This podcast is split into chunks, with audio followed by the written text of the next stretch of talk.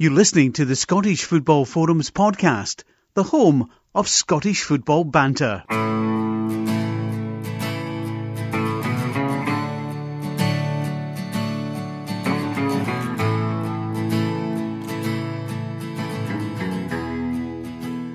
Hi, welcome to the latest episode of Scottish Football Forums podcast. We're at season 11, episode 69. Um, we're joined tonight by fans of every team in the Premiership. Um, there is one exception just now, but they will be joining us later. So we have got some returning guests, some regulars, uh, and also some previous guests from the other podcast, plus some new ones. So Jeff is on, Aaron is on, and Scott is on out the regulars. How you doing? Yeah, good. I was muted there. Fine, to be honest. Um, this is not what I expected this to be in August, but we are where we are. Were you expected It's- Aberdeen to be first? And you still said Um, that in December. No, back No. down Dublin. But I was expecting like this week to be thinking about where's good for like a little European trip and cheap flights. I was not expecting tomorrow to be watching the League Cup groups draw. Disgusting. I'm sure the you Montrose. You'll enjoy that. It's got do. Actually- Well, I picked out what I want. I want all the close by ones to me. I just I don't even know how it works. Like it's a group of five. I, I've never had to engage in this, and here we are. Well, let's hope You get not- bonus points and everything. It's absolute nonsense. Oh, And you don't play everyone home and away, do you? There's just five weekends. So did they draw the home and away teams? yeah. Yeah, You'll, you'll yeah. enjoy you- it. You'll enjoy it. it's it's it's nonsense. And do now. they do that pen- tomorrow? So I know when I'm going when? When are the fixtures? No, Is it tomorrow? you what you'll just know who's in your group tomorrow.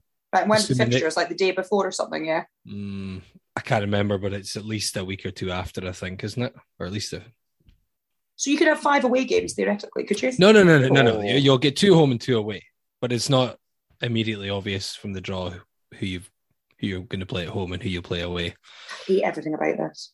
Be open minded. You'll enjoy it. I know it all too well. I, you know Unfortunately, what? I hope you draw. Who's a really rubbish one in the Europa League? I hope you draw the worst one in the Europa League. Oh, no, that would be terrible. See, I don't even know if I want us to win or lose the playoff yet. Because if we win, we go into the Europa League where you're much got much tougher games. You lose, you go in the Conference League groups. Oh, it must be so tough. You're right. Yeah, and I'm, I'm I just don't know. I'm trying to look on maps and find out where half these teams are. Brilliant. Prize money's prize money's pretty similar. You get almost half a million quid for a win in either competition, and we're much more likely to get wins in the Conference League. What do you get in the League Cup group stages for a win? Like five pounds and a pie. Uh, packet of crisps. Well, Your that's bus fare home. Bottle of Irn-Bru. I don't want to go on a bus anywhere. I want to go on a plane. You fly. Yes, Playoffs this in is Europe, is that? Is that this, this this is not what I thought was going to happen this season. You can fly from Edinburgh to Inverness. It's like going on a plane. It's like going abroad. See, Scott and Andy will have absolutely no idea about any of this because their teams never have to play in this. No, nonsense. Andy- Andy- Andy does know. no, no, no, Rangers- nice try. Rangers- Rangers You're do know, Rangers do a know. Rangers fan. Rangers have been in there. Yeah, but never again, will they? I mean, come on. They- they Playoffs, live playoffs for Europe. Playoffs for Europe. What even is that? I don't even know what that is anymore. Oh, come on. You you lose about three of them every season, do you not? Did you not Ah, go through about 15 up Europe, European? You went through about 15 different competitions, did you not, the season before you were finally out? Ah, listen, you've got to be in it to win it, though. Eh? Celtic are still in the every Inter- Intertoto Cup, I think. So are Celtic the only team not to have done the League Cup groups? Yeah.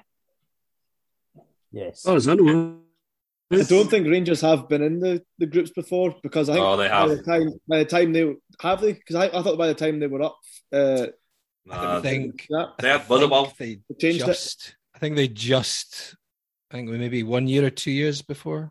Was it when you yeah, did? it Was part- it when you had your Celtic played it second for- championship for- season, Andy? The groups Yeah, were brought when, in. when we were in the championship. Yeah. Oh, okay. Right. Wow. That's later. So I'll introduce Oh, do you know what? Maybe it'll be a right laugh.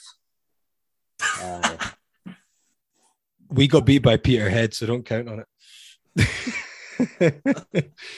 Yeah, we got beat by Kelty Hearts. It's pish. I'm going to do a full pie review. It's been requested, so hopefully I'll get some new spots for pies. aye. But yeah, let's introduce who else is returning. So Andy, Rangers fan, how you doing? Yeah, keep well, mate. Thanks for having us on again. Appreciate it. Aye, good. Good to see you. Uh, Ethan, um, this will be your last Premiership podcast for a while. Uh, I feel like the cartoon villain in an old school cartoon, just as I'm going down the abyss, screaming, "I'll be back." Yeah, someone You did say emailed them about that. Someone did say that at the end of the podcast, what we should do is like drop you out of the conversation and pretend a Kelty fan, but we won't do that to you. That'd be funny. Um, would be, but we're not doing it. Um, Andy Motherwell fan, how you doing? Yeah, good. Thank you. Thanks for having us back on. Aye, pleasure. Uh, we've heard plenty from you already, Laurie, but how you doing? You good? I'm good, thank you. Yeah, thanks for having me back on again. Where, where's Harry though? I think Harry Harry's still um, recovering from the mid-season podcast when you told him a new one. Harry's been on another podcast this week. Last night. I know. He was on Old Firm. Yeah, t- to be He fair was. to Harry, he actually invited me on a Hibs podcast, which got mixed reviews from my Hearts followers. But I, I, I- I did go on a Hibs podcast. How was it? Oh, it was quite good fun because it's Hibs, so they're all miserable. I don't know why they invited me on. I mean, it was like Um, talking of glutton miserable, for punishment. yeah, talking of miserable Hibs fans, and I don't know if you are miserable because that's the first time you're on. Charlie, how are you doing? Miserable. Um, shite season for all all concerned for Hibs, but aye, aye. Thanks for having me on, mate. No worries. Good to see you. Um, was it Hib? Did Hibs get the coveted eighth spot we were all chasing? I think so. I sort of lost interest after that derby defeat at Tynecastle where we finished in the league. So aye, I think we finished eighth. Because that was the most coveted position this season. aye, aye. I think so. Um, Ross County fan Ross, ideal, but Makes it easy to easy, doesn't remember. Ross, Ross County. How you doing? Good, thanks. Yeah, thanks for having me on. No worries. I believe this is your first time on a podcast. It is, yeah, yeah. So it'll be interesting to see how it goes. But yeah, Sorry, we'll keep you right. I'm sure like folk will get torn into you soon enough. yeah. So that's all good. That's all good. Um, Danny, substitute for Nori from Dogger Saints. How you doing? I'm very well. I feel like sort of the complete and utter shit fest of the last nine months has just been washed away in the space of 90 minutes, well, 45 minutes. So, yeah, I'm quite chipper today. To be fair though, you do have a good record in cup finals or on fight some kind of finals under. Uh, we're knackered now. Everton. Shaun Rooney's out of contract, though. There you go. That's, that's it. That's that's the cup final thing done. We're, We're not, not count, call- we're not counting the playoff as a cup final. We're not calling anyway. the playoff as a cup final. Next- Absolutely not having the playoff as a cup a final. final, isn't it? Next, Still next, we'll be giving thought. them trophies to lift like they do in England. it was an, an excuse for a night out in Inverness, is what it was. Um, Do you get anything You've like? deprived us of that. Is there anything? No, there shouldn't. I Uh, hope there's not. And medals or anything. No good. There shouldn't be. Aberdeen will find out next season, won't they? Uh, right, okay, and then we've got Dev, St Mirren fan. How you doing? You good? Very well, very well. How are we doing? Okay. Aye, good, aye. Uh, we're hoping that your manager does a return next season. Your old manager. Uh, I hope he doesn't. Uh, uh, nah, I wasn't going to make any jokes about stealing your manager, but maybe I will. Jim, Good, Jim Goodloss. Yeah. Is, is You're, who we're talking? you're, you're welcome to him. To be honest, I've, I've I've found new love in Stephen Robinson. It took a while, but I'm I'm there now, and I've I've looked through all the stats and stuff. Goodwin's hopeless. Aberdeen will, will be back where where they were with Glass uh, by Christmas, so I'm cool with that. But we do have the most attractive manager in the league. He's very handsome, but he's, He's absolutely hopeless. Uh, I've decided now my love was tainted by uh, what he does as a player. He was actually quite a hopeless manager. So, um, yeah, uh, he won. He only won three games in twenty before he got the Aberdeen job. Do you know that? So, um, He's on, yeah, so people have been calling him Jim Two Wins because he's Yeah. only won two with us. But next season's gonna be so different because he's gonna have his own squad. Fine.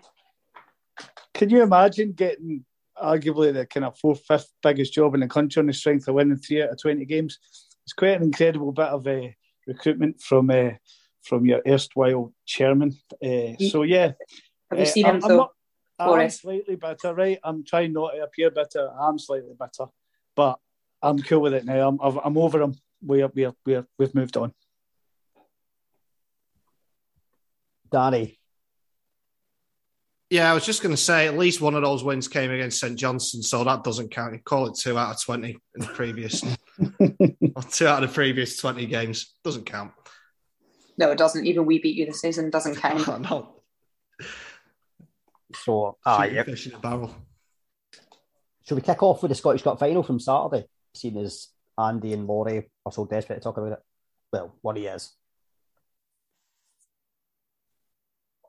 Yeah, what what you want us to just like fire it right in and talk about it? Aye, fire into each other, as in banter. I mean, it's it, it's not really a cup final to to fire into each other about. I mean, the best team won the game. It wasn't one of these controversial finals where we raging that we were robbed or anything. I mean, it's a tough one. I, there's a lot of mixed reactions. If if anyone follows Hearts Twitter, you'll know that Robbie Neilson will be receive critics even if if we lost the league title by a point next season, he'll get criticised for doing that. And if we'd won it and snuck snuck a winner in the cup final, he probably would have got criticised because we didn't go out and win it comfortably. So he, he's always got his critics. Um, I think people kind of overlook the fact that Rangers have got a bunch of very good players. I know they they played 120 minutes in Frankfurt, but last time they played 120 minutes in a European game midweek, they went and beat Celtic at Hampden in the semi final. So I think there was a little bit of underestimating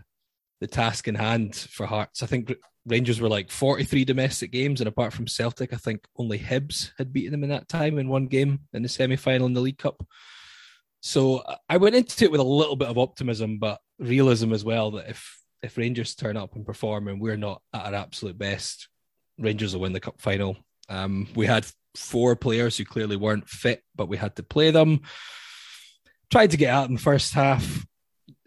You could see we sh- rattled them a little bit in the opening, maybe quarter of the game, going a bit physical, using sim strength and height. But once they got that under control, second half we lost the legs a little bit and it kind of felt like it was inevitable i think robbie will be criticized for maybe sitting in and playing for penalties after about maybe an hour in which uh, i understand i was a bit disappointed how passive we were however if we nicked a goal from a corner at the end or we got it to penalties and we'd won then he'd be lauded as being a tactical genius about it to, to, be fair i was absolutely flabbergasted that robbie neilson playing for a draw in a big game it's never I've never, never seen him do that ever. Never, not even, not even finals. No game ever have I ever seen Robbie Neilson play for a draw. That is bamboozled.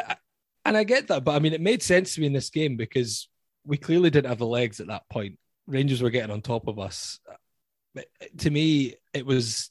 I can understand it's disappointing. In a cup final, you end up sitting backs to the wall. What I didn't understand was some of the changes, like you put Halliday on and put him in the right. Um, I think it was maybe to try and help out Natty Atkinson, who was getting torn apart, torn apart. We kind of left him, we hung him out to dry a little bit with Calvin Bassey and Ryan Kent, who were on good form.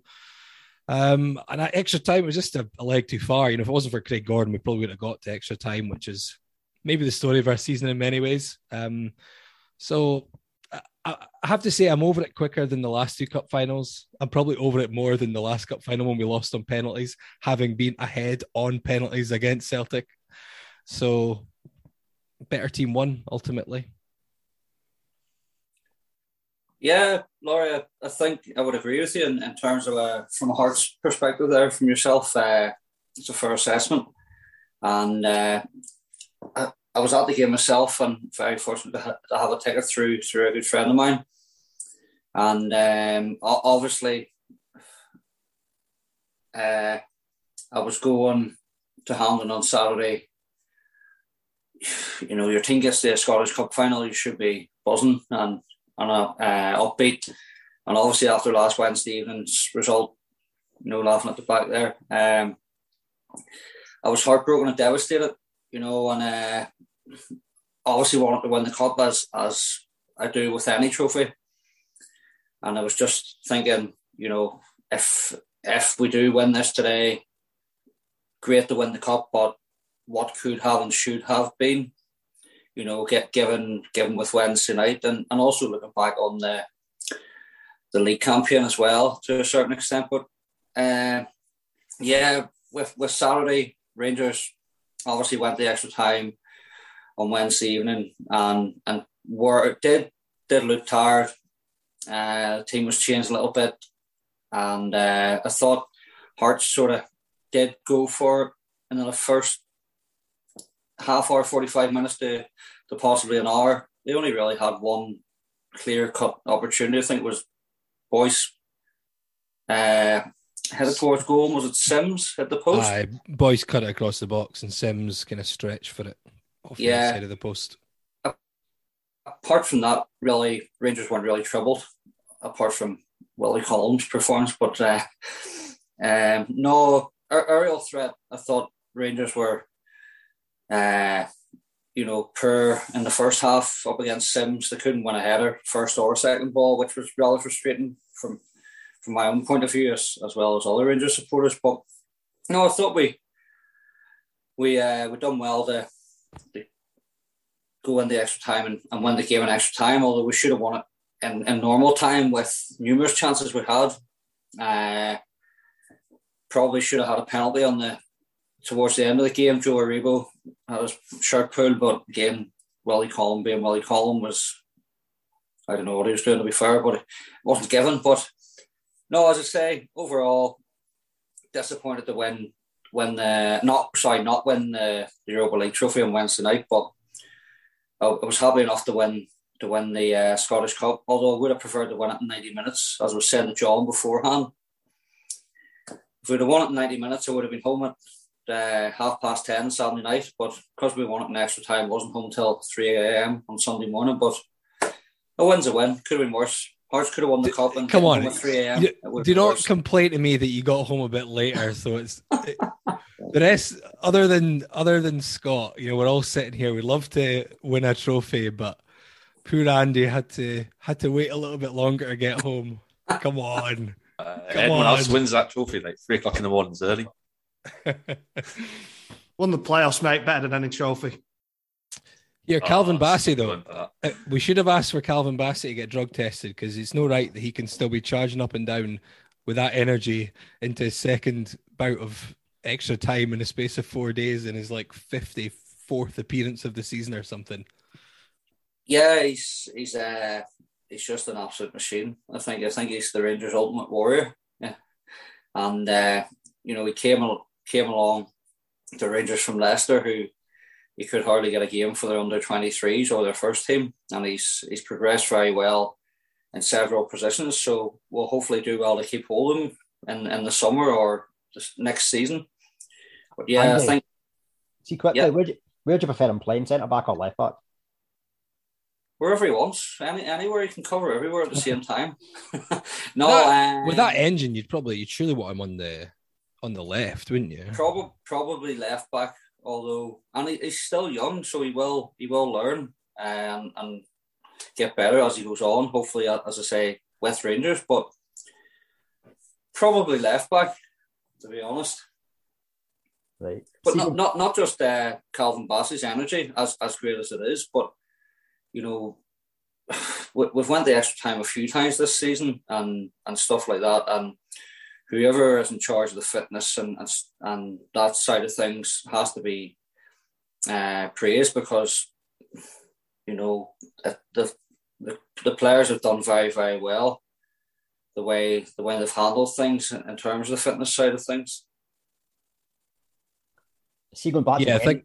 Oh, and you Sorry, I was going to say that's, that's a good point actually because it was Rangers' 65th game of the season, and you wouldn't have known it, you know, com- comparatively with the two teams. I know, I think, I think, yeah, people are forgetting that we did have a few players who weren't fully fit, but certainly in extra time, Rangers had more legs than than Hearts did, which, um, yeah, you have to you have to give praise to whoever's behind the scenes. I know people have talked about it. I don't know the names or the exact people, but I know they've said that there's been a lot of work put into to the sports science department at Ibrox, which seems to be seems to be working. Well, it's Was about time. First time ever as well, two subs have scored off the bench in the Scottish Cup final.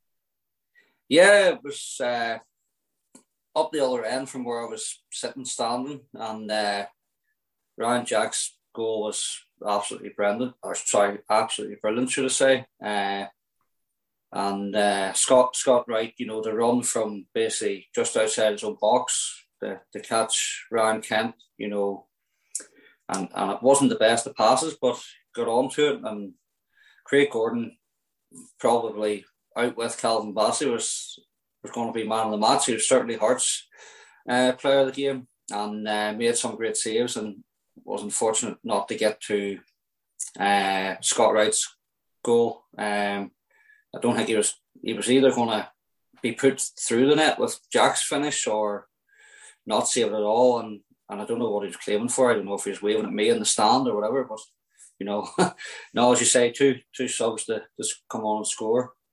Um, there was there was people behind me slating Van Bronckhorst to get a forward on, and you know what do we know in the stands? Aye, and then you've got Souttar to enjoy in that season as well, who was up there, one of the match contenders. Souttar, I would say he Yeah. up there. When you can tell he's not played since March. Didn't look like it. It was his first start since the fifth of March. He'd had a few minutes in the last league game of the season, but no, he. To be fair, he, he's had a lot of critics, and you're always going to get that if you sign a pre-contract at another Scottish team, and you have to play the rest of the season in the same league. But to be fair to him, he's always stepped up to the mark, and he was he, he had an incredible performance. I thought on on Saturday. Um, ultimately to no avail, but um, I hope he's shite next season, like, but you can't you you can't slate his performances since he signed for Rangers, which I think many people thought might dip. See, going back to Wednesday quickly, who was supporting Rangers, who wasn't? Because folk were saying good for Scottish football. It, apart People from said it was good for obviously Scottish Andy football, was but supporting- fucking wankers. Who else? So anyone? I, I don't buy into it. It's brilliant for the coefficient. I don't. I find it very difficult to do either. Like I'm not. I- I was watching the game and I didn't. I didn't. I didn't cheer Rangers score and I didn't cheer Frankfurt score, and I find it. I don't particularly want a German team to beat a Scottish team, but I don't. I can't particularly jump about if Rangers are scoring either. I, I don't know. I'm I'm kind of bang in the middle. I have to say. It was Uh, like I watching- was was very watching much England German. in the Euros, wasn't it? It was like you, you want England to do well. I like I like England doing well in the Euros as long as they don't win it. World Cup, as long as they don't win it. And I found that I was kind of I liked the Rangers run. Thought it was really exciting. Didn't want them to win it. You don't Of want course, England to do well. Completely No. neutral. Of course, we wanted them to win. We don't want England doing well in this World Cup, though. Or any. Well, no, I well, don't. well, or any, but particularly this one. I I, want. I, I don't mind them doing well. I love the excitement. I love them getting worked up and worked up and worked up and then fall flat in their face. And to do it, I mean, I wouldn't like them to take it that close again, but that was magnificent. Absolutely. because they're in our group. I, I want I want to get out of the group and not them. I want Christian Ramirez to get a call up for USA and score a hat trick that puts them out of the group. That would be more. that- That's not going to happen. We're never going to see Christian Ramirez ever again, are we? the highlight of the last two last year has been England losing on penalties and Rangers losing on penalties. It's a bit too close for comfort. though. Injection of tears has put my blood sugar level so high, it's unreal. Too close for comfort. Like get them out quarter final Oh, stage. nice. That's a bit far. the, the That'll- tears, the pain, the oh no, I've not had a drink in three hours. All of it. Oh, fucking brilliant. Loved it. Every second Can I- of it. Could I just add, John? You, you asked who who was supporting Rangers uh, in your in the Europa League final. Um, I, I agree with with the guys uh, who, who are on. I, I wouldn't be supporting any other Scottish club, regardless of what state it's at. You know, it's I and, and I agree. You know, I, I support Rangers and, in Scotland. Nobody else. You in, in terms of the coefficient and stuff, you know, I, I think I, I can understand the point of view of, you know, getting Scottish football and all further up the, the ladder and stuff like that, which Rangers have done on their own in, in recent years and obviously gift wrapped it there to the Celtic this season. But um, no, I, I agree with everybody else. You, you support your own club. I don't think you should really want any other club, Weirdly, especially a rival. weirdly, I kind of don't agree with that. I, I, I don't want Celtic Rangers to do well. I don't, I, I don't like them. Even Aberdeen, I wouldn't give to. If Aberdeen got to a group stage, I wouldn't. I would be quite pleased for them. It's the same with if Dundee got it, it could be a cheap bath. Same with St Johnstone. Eh, same with St Johnstone were playing. God, that's why I genuinely wanted them to win. It's just Rangers and Celtic. I don't want to win. And- Even and Hearts, I I don't care about. I I like to see England do well myself. I'm, I'm not a big fan of international football, not even in Northern Ireland. If they win, fair enough, but they get beat, it doesn't really bother me. I like to see England do well, but I wouldn't like to see them win a trophy. You know, last Euros, for example, I brought an Italy top at the start of the competition and award the final. They weren't mates up, you know, but and I, don't- I don't I don't like to see Scotland do well though. No offense to, to any of the people on here, but it's just you know, like, as I say, I'm a Rangers man, not not anybody else. Aye, I Did you see enough. the guy in the news who has a like Celtic bar kind of thing in his garden and it changed it into a Rangers one because his wife and kids support Rangers? and they said, "What do you think the score will be?" And he said, "Oh, I hope Rangers win one or two nil." And his Oh, son, bless his wee son, said, and this boy, honestly, rescue this boy, said, "I hope Frankfurt win hundred nil." Brilliant. Fair play. Laurie. I was just going to say, I, I can't believe I feel like I'm going to be like the voice of diplomacy here, but I mean, Hearts are guaranteed group stage European football next season, eight games in Europe, but probably worth five or six million quid plus to us. The only the only reason we've got that is because other Scottish teams did well, and that, that was Celtic and Rangers. So What you mean is you were supporting your best friend team on Wednesday. was it? I actually was not supporting Rangers. I can't. I said I couldn't, but I couldn't jump around and support another like celebrate another team winning. It would be the same if Celtic were there. I wouldn't. I wouldn't necessarily want them to win, but Would you want another Scottish team to win if it wasn't Rangers and Celtic? Hibs. What if it was Hibs? See, see, the problem is, so the problem is with this is Rangers, and this is when you, this is like when you get to cup finals as well. I can guarantee, like Charlie would have wanted Rangers to win on Saturday against us, and I I wanted, get that. I wanted both of you to get beat. To be fair, Did I? I, want, that's a I type was answer we for a want, Charlie. In a Phantom game. But I, I would, I would like to, I would like to say, Laurie, as well. I think this is the first time that there's one team in the cup final never to have a shot on target in the game, and it couldn't have happened to a nicer team, to be honest. I mean, I, that's See, look at this friendly rivalry, Laurie. Isn't it nice? See, the thing with the cup final is obviously Hibs fans will want Rangers to beat us, and obviously if it was Hibs in the final, we'd want Rangers to beat them because we don't we don't compete with Rangers, so it doesn't matter much when Rangers and Celtic win another trophy to us. But when Aberdeen, Hibs, Hearts, they're the ones on the kind of same level, so that's where it gets a bit different. So. I don't know. I, I don't think Aberdeen, Hibs, or Hearts fans will ever have to experience one of those teams being in a European final again. So um, it's probably not going to be a conundrum we're faced with, but it would be a tricky one. So I'm I'm bypassing that. I'm bypassing that question really. That's unlike you. Jeff and Andy, both of Euro, have got European football to look forward to. You surprised? Oh fuck I. Um, uh, after murder ball all season, Jesus Christ. Yeah, no, it's been good. I'm not. I've, I've still not really worked out whether or not United have been good this season or everyone else has been shit. Uh, I'm leaning towards the latter, to be honest. Um, but no, it'll be good. It's good to get a little European away day for one game. I- I'm trying to work out. Do you think a team has ever qualified for Europe with scoring less than an average a goal a game? Probably Hearts under Csaba László when we didn't play a striker for like the entire season. None of the Oh my stuff God. Csaba László ever did made sense. That is very true. Wore brown shoes a lot though. Doesn't make you a good manager. The thing is, I think it will be one of these seasons that we look back on, with the exception of the top three. The rest will be thinking there's massive rebuild needed over the summer.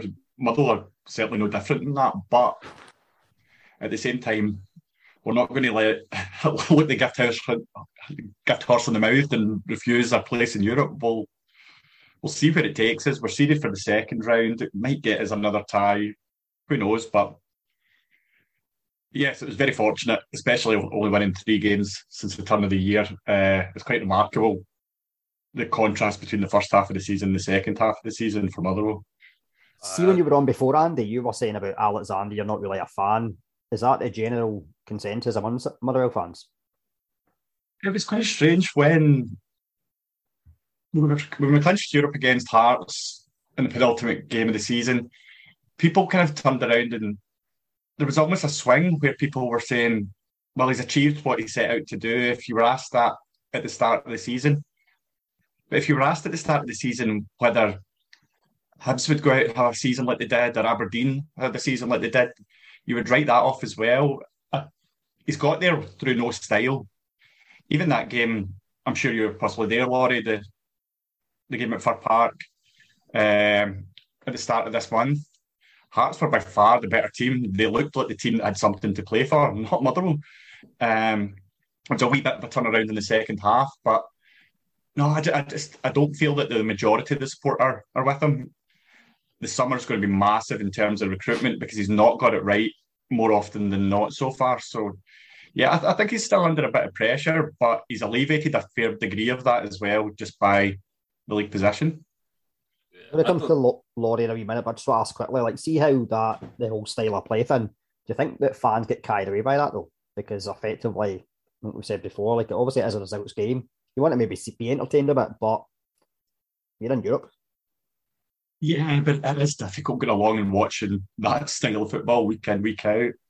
It's been and bleeding stuff at times. Uh, It's been, it's been really difficult to watch, and that was on the back of a really difficult season last season, especially in the first half under Stephen Robinson, where again we weren't playing any football. We dug ourselves out a, a massive hole there, where we looked destined for the draw at Christmas time last year. So yes, it's a, redu- a results-driven industry, but I think you do need some element of, of entertainment along with it.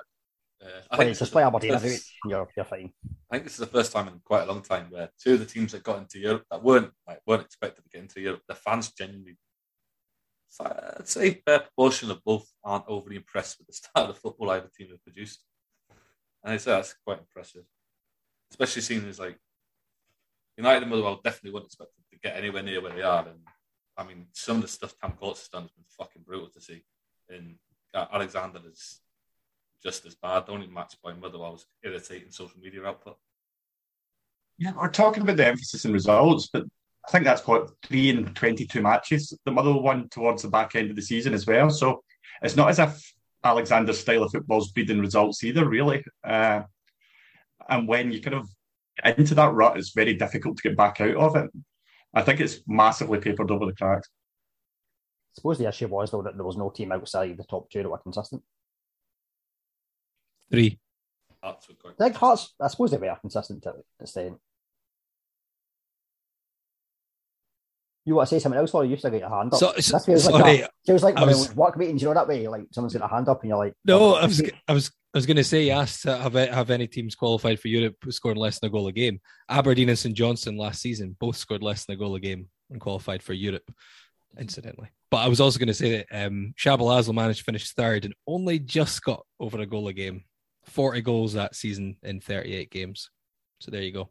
But I hadn't realised that both Aberdeen and St Johnstone failed to score a goal a game last season. There you go. I'm not surprised it's St Johnstone, but maybe us. But um, where else? Top six. Ross. Now, midway point of the season, in your wildest dreams, did you think you'd finish top six? No, no, absolutely not. I think um, you know, going back even earlier than that, um, first ten games, I think most county fans would have bit your hand off if you offered them a playoff spot. Um, coming away from the the game where we lost three two at home to Livy, I think they sc- they scored in like the last minute to win it. Um, the just the, the general mood in the ground was it, it was so low, and to then come from that to then rebuild and then push on the way we did. You know, obviously, bigger teams than us had their flaws during the season, but um, I think that kind of after that 5 0 win down at Dens, we went on a decent run after that. I think we'd only lost, we, we had a decent home record. We'd only lost, I think it was maybe twice in 11 games, and that was both at home to Celtic. Uh, just, I think, just halfway through December and then the start of the split. Um, and then even the away form as well. We I think we only lost again away to away to Celtic, away to Dundee United, and away to Hibs. You know, and at Hearts on Boxing Day. So to go around and kind of, I think there was just a a slowly slow gathering of points here and there. Even just the the draws we were picking up at home and things. We weren't those games early in the season. We were losing by giving away a couple of cheap goals. And the the game before Christmas when we were down at McDiarmid Park, we won that just to avoid being bottom going into the winter break. So to then go from that to then potentially pushing a European spot with a, a few games to go was just was was was mental. I don't think anyone would have believed you at that point. Yeah, I think most people had Ross County to get relegated this season.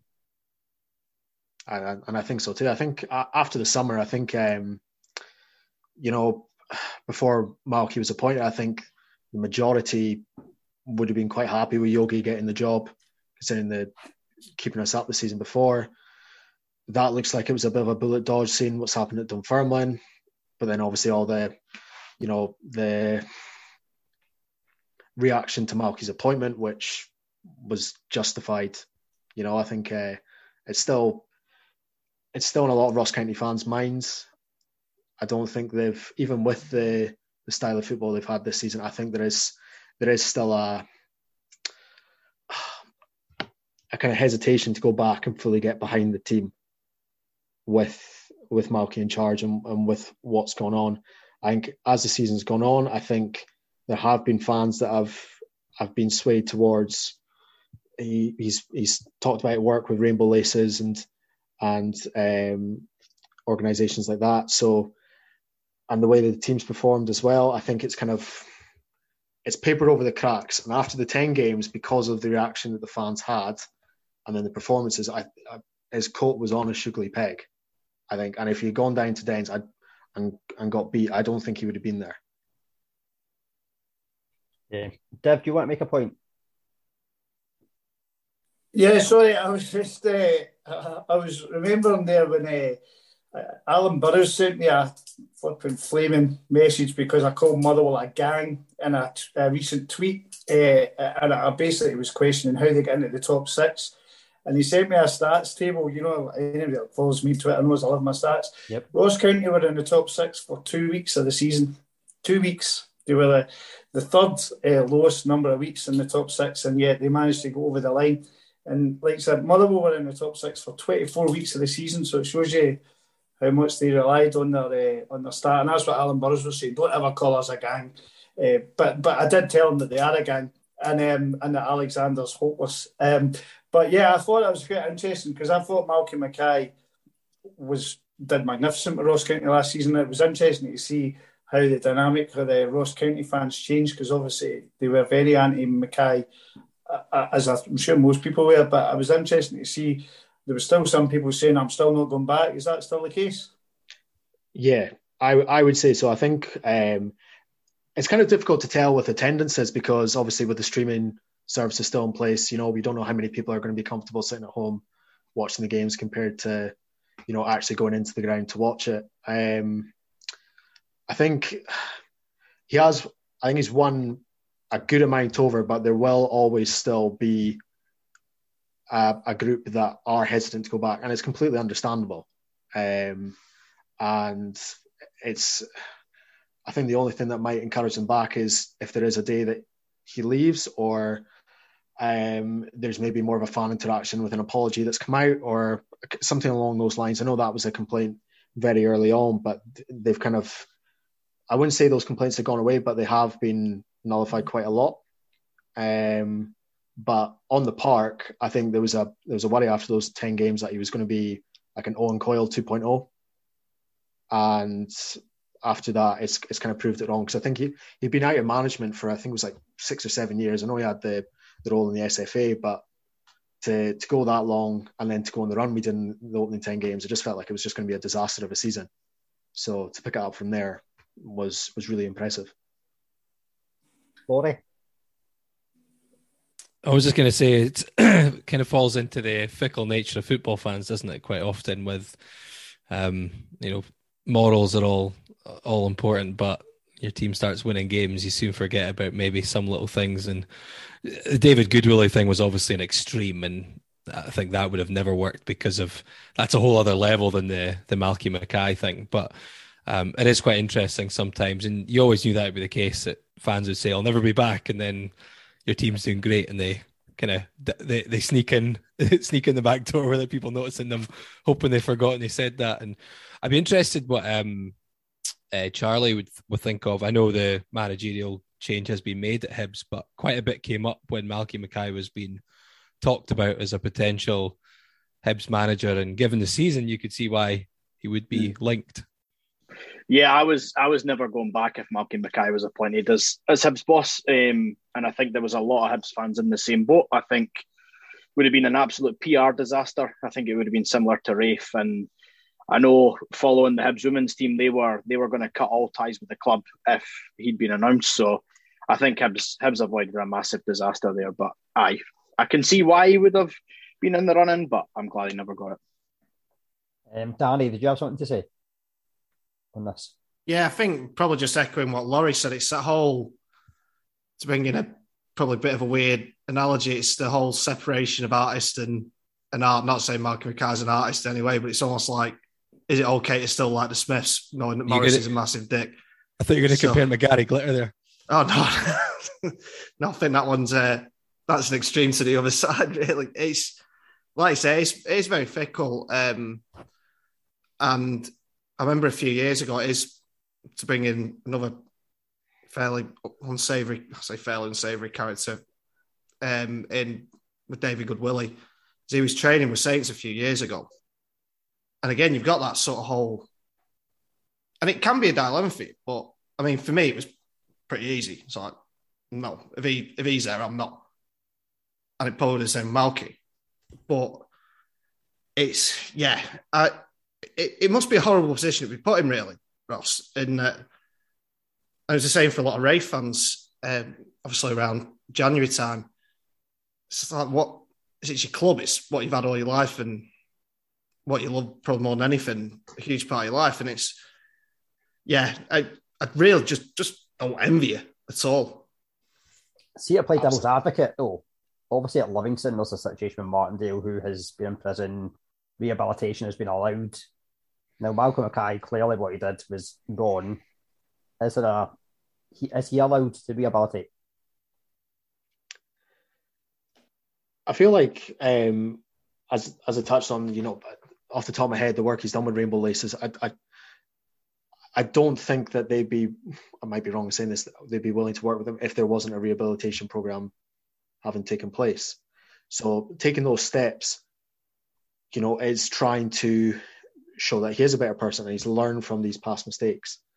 Um, you know, I think the the Martindale one is an interesting one because that is someone that has gone through the rehabilitation and he's done really well. And you know, it seems to be he at times has been heralded as, you know, um, a, a redemption story of Scottish football, and which is very true. Um, so I think the opportunities are there. Um, going back to just talking about like being put in that awkward position, it did feel like that because I felt like, do I want to buy a season ticket at the start of the season? You know, um, especially after COVID, you know, you just want to go back and support your club after being shut out for the full year. You know, we were lucky up here that we got the um, like the restricted number games around about Christmas time, that December time in 2020, and it was great to get back. And it kind of almost reignited the urge to then go back back to normal when the season kind of kicked off again. And it does put you in that awkward position where do you want to commit your money? Do you not? You know, and yeah, fans are fickle. The the biggest attendance I've seen in Dingwall, it, it might not be stat wise apart from against the old firm, but it was against uh, against Motherwell for that that I would say European game. You know that we got beat one 0 and I've not, I've not seen that many people in the home end all season. You know, and again, it's teams doing well. They might just try and not look at the, the issues in the background and kind of focus on the pitch, which I think the vast majority of fans have tried to do this season. And on the pitch, um, the the team's the team's been brilliant. Um, I think Malky's actually been very very good with his selections. He's been very good tactically as well throughout the season. You know, I, um, there's been games where we've gone down to ten men and we've actually looked like the better team with subtle changes he's made. I think like I think Dundee United at home just last year, and then um, Motherwell at home just after the winter break. Um, though there was just little changes there, and he's brought the best out of players who look like they were really going to struggle, and they they did struggle last year. So, um, yeah, it's it's a it's a really it's been a really weird season in in that aspect. So, cheers, uh, Jeff. Yeah, I just want to jump in and mention this because it is important.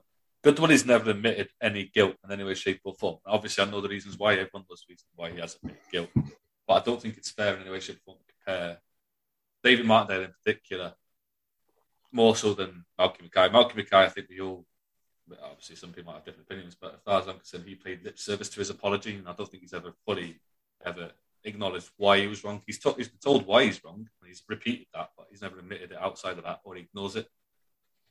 Whereas Goodwillie was guilty, right? He's been proved guilty in a civil court, as he did at the time. I don't think it's fair to compare Martindale to either of those. Martindale's served his time and has been apologetic and has taken incredible steps in his personal life and professional life to correct that, and I don't think it's fair in any way, shape, or form to compound him into the same bracket as as the, those other two. One of which is never going to admit any fault because he'll get sued out, he'll, he'll get sent down for it, and the other one, I think he's been given too much of a of a green pass. I don't think enough's been done. Uh, I think his job at the SFA was a joke. I think getting the Ross County job should never have been in the in the topic of the conversation. I think it's to Scotland's eternal shame that he was allowed to be the manager for that one international, in my opinion. Fair enough. Uh, Laurie? I think it's a difference in the the type of crimes, really, isn't it? I don't want to, you know, we could we could have a an hour long debate about it. I think, like what Charlie was saying from a Hibs point of view, that Malky Mackay would have been it would be a PR thing rather than rather than anything else. Um, if a club thinks they can deal with the PR side of it and the results will maybe overshadow that, they can maybe do with it. Martindale, I think, is as Jeff says, have been rehabilitated. I think there's certain crimes, and with David Goodwillie, is I think rehabilitation is one thing, but you shouldn't be able to rehabilitate in a prominent role like a footballer. In all honesty, so I think that's where the, you know, for getting into sexual crimes and such like, I think that's where you you shouldn't be in something like football. I think Martindale served his time. The, the type of crime, obviously, not that it's good, but he served his time and he's been able to rehabilitate. I think he's able to do that. Malky Mackay for me, someone in the middle.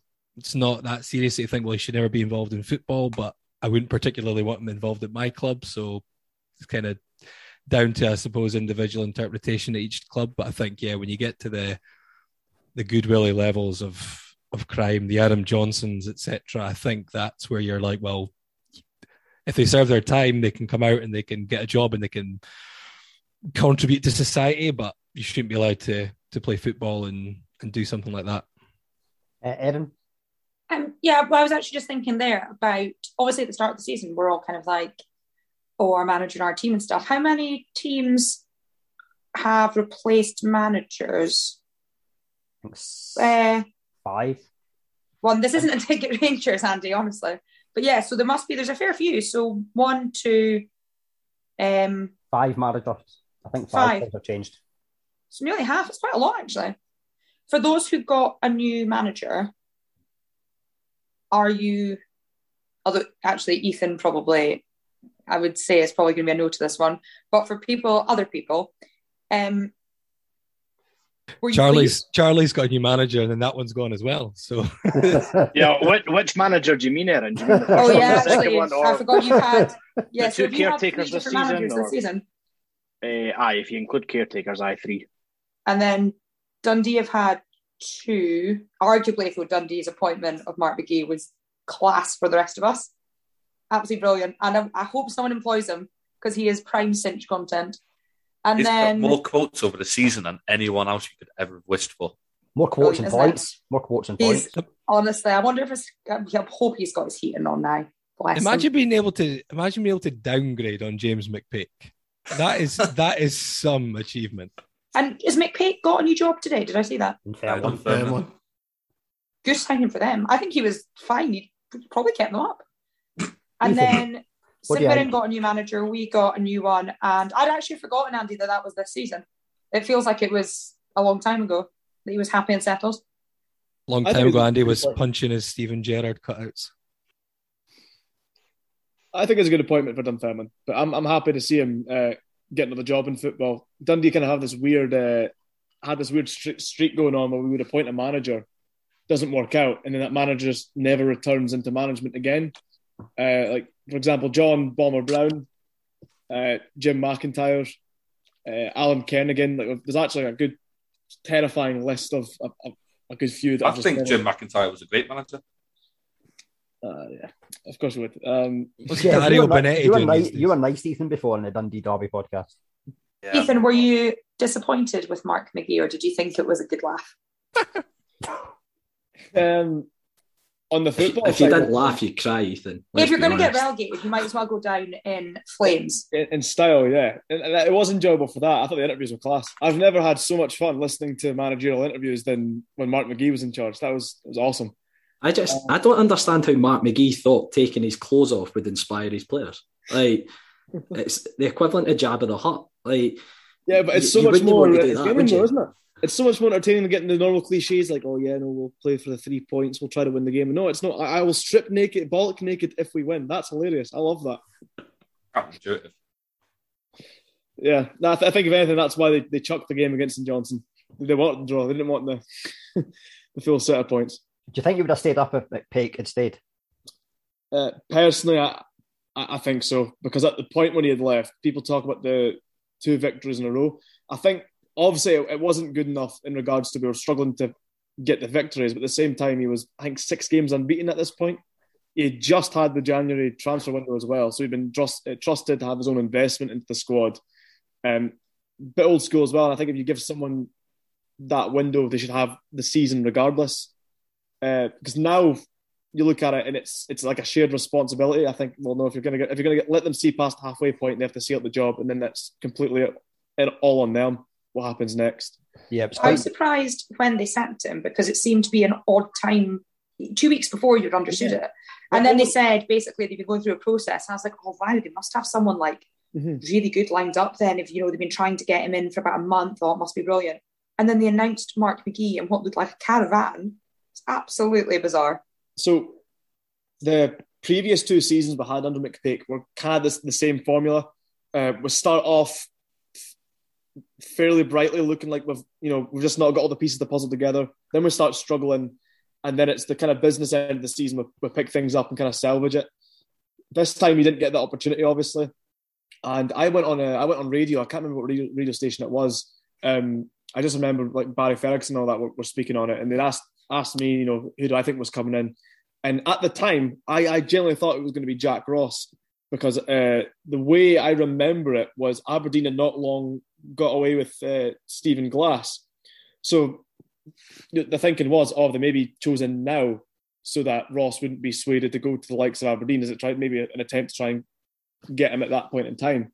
And yeah, when when Mark McGhee was appointed, it just it was so it was it was I was very much shocked because I didn't see why there would need to be a rush for a guy that's uh, you know not you know out of a job and has been out of a job for like a fair bit. I, I, didn't really see how um, the timing for any of that made sense, and I'm, I'm still very confused by it uh, to this day. Um, and and yeah, I mean, I was I'm normally optimistic. I was pretty pessimistic seeing it on paper, but you know, I wanted to give the guy a chance and see what he could do.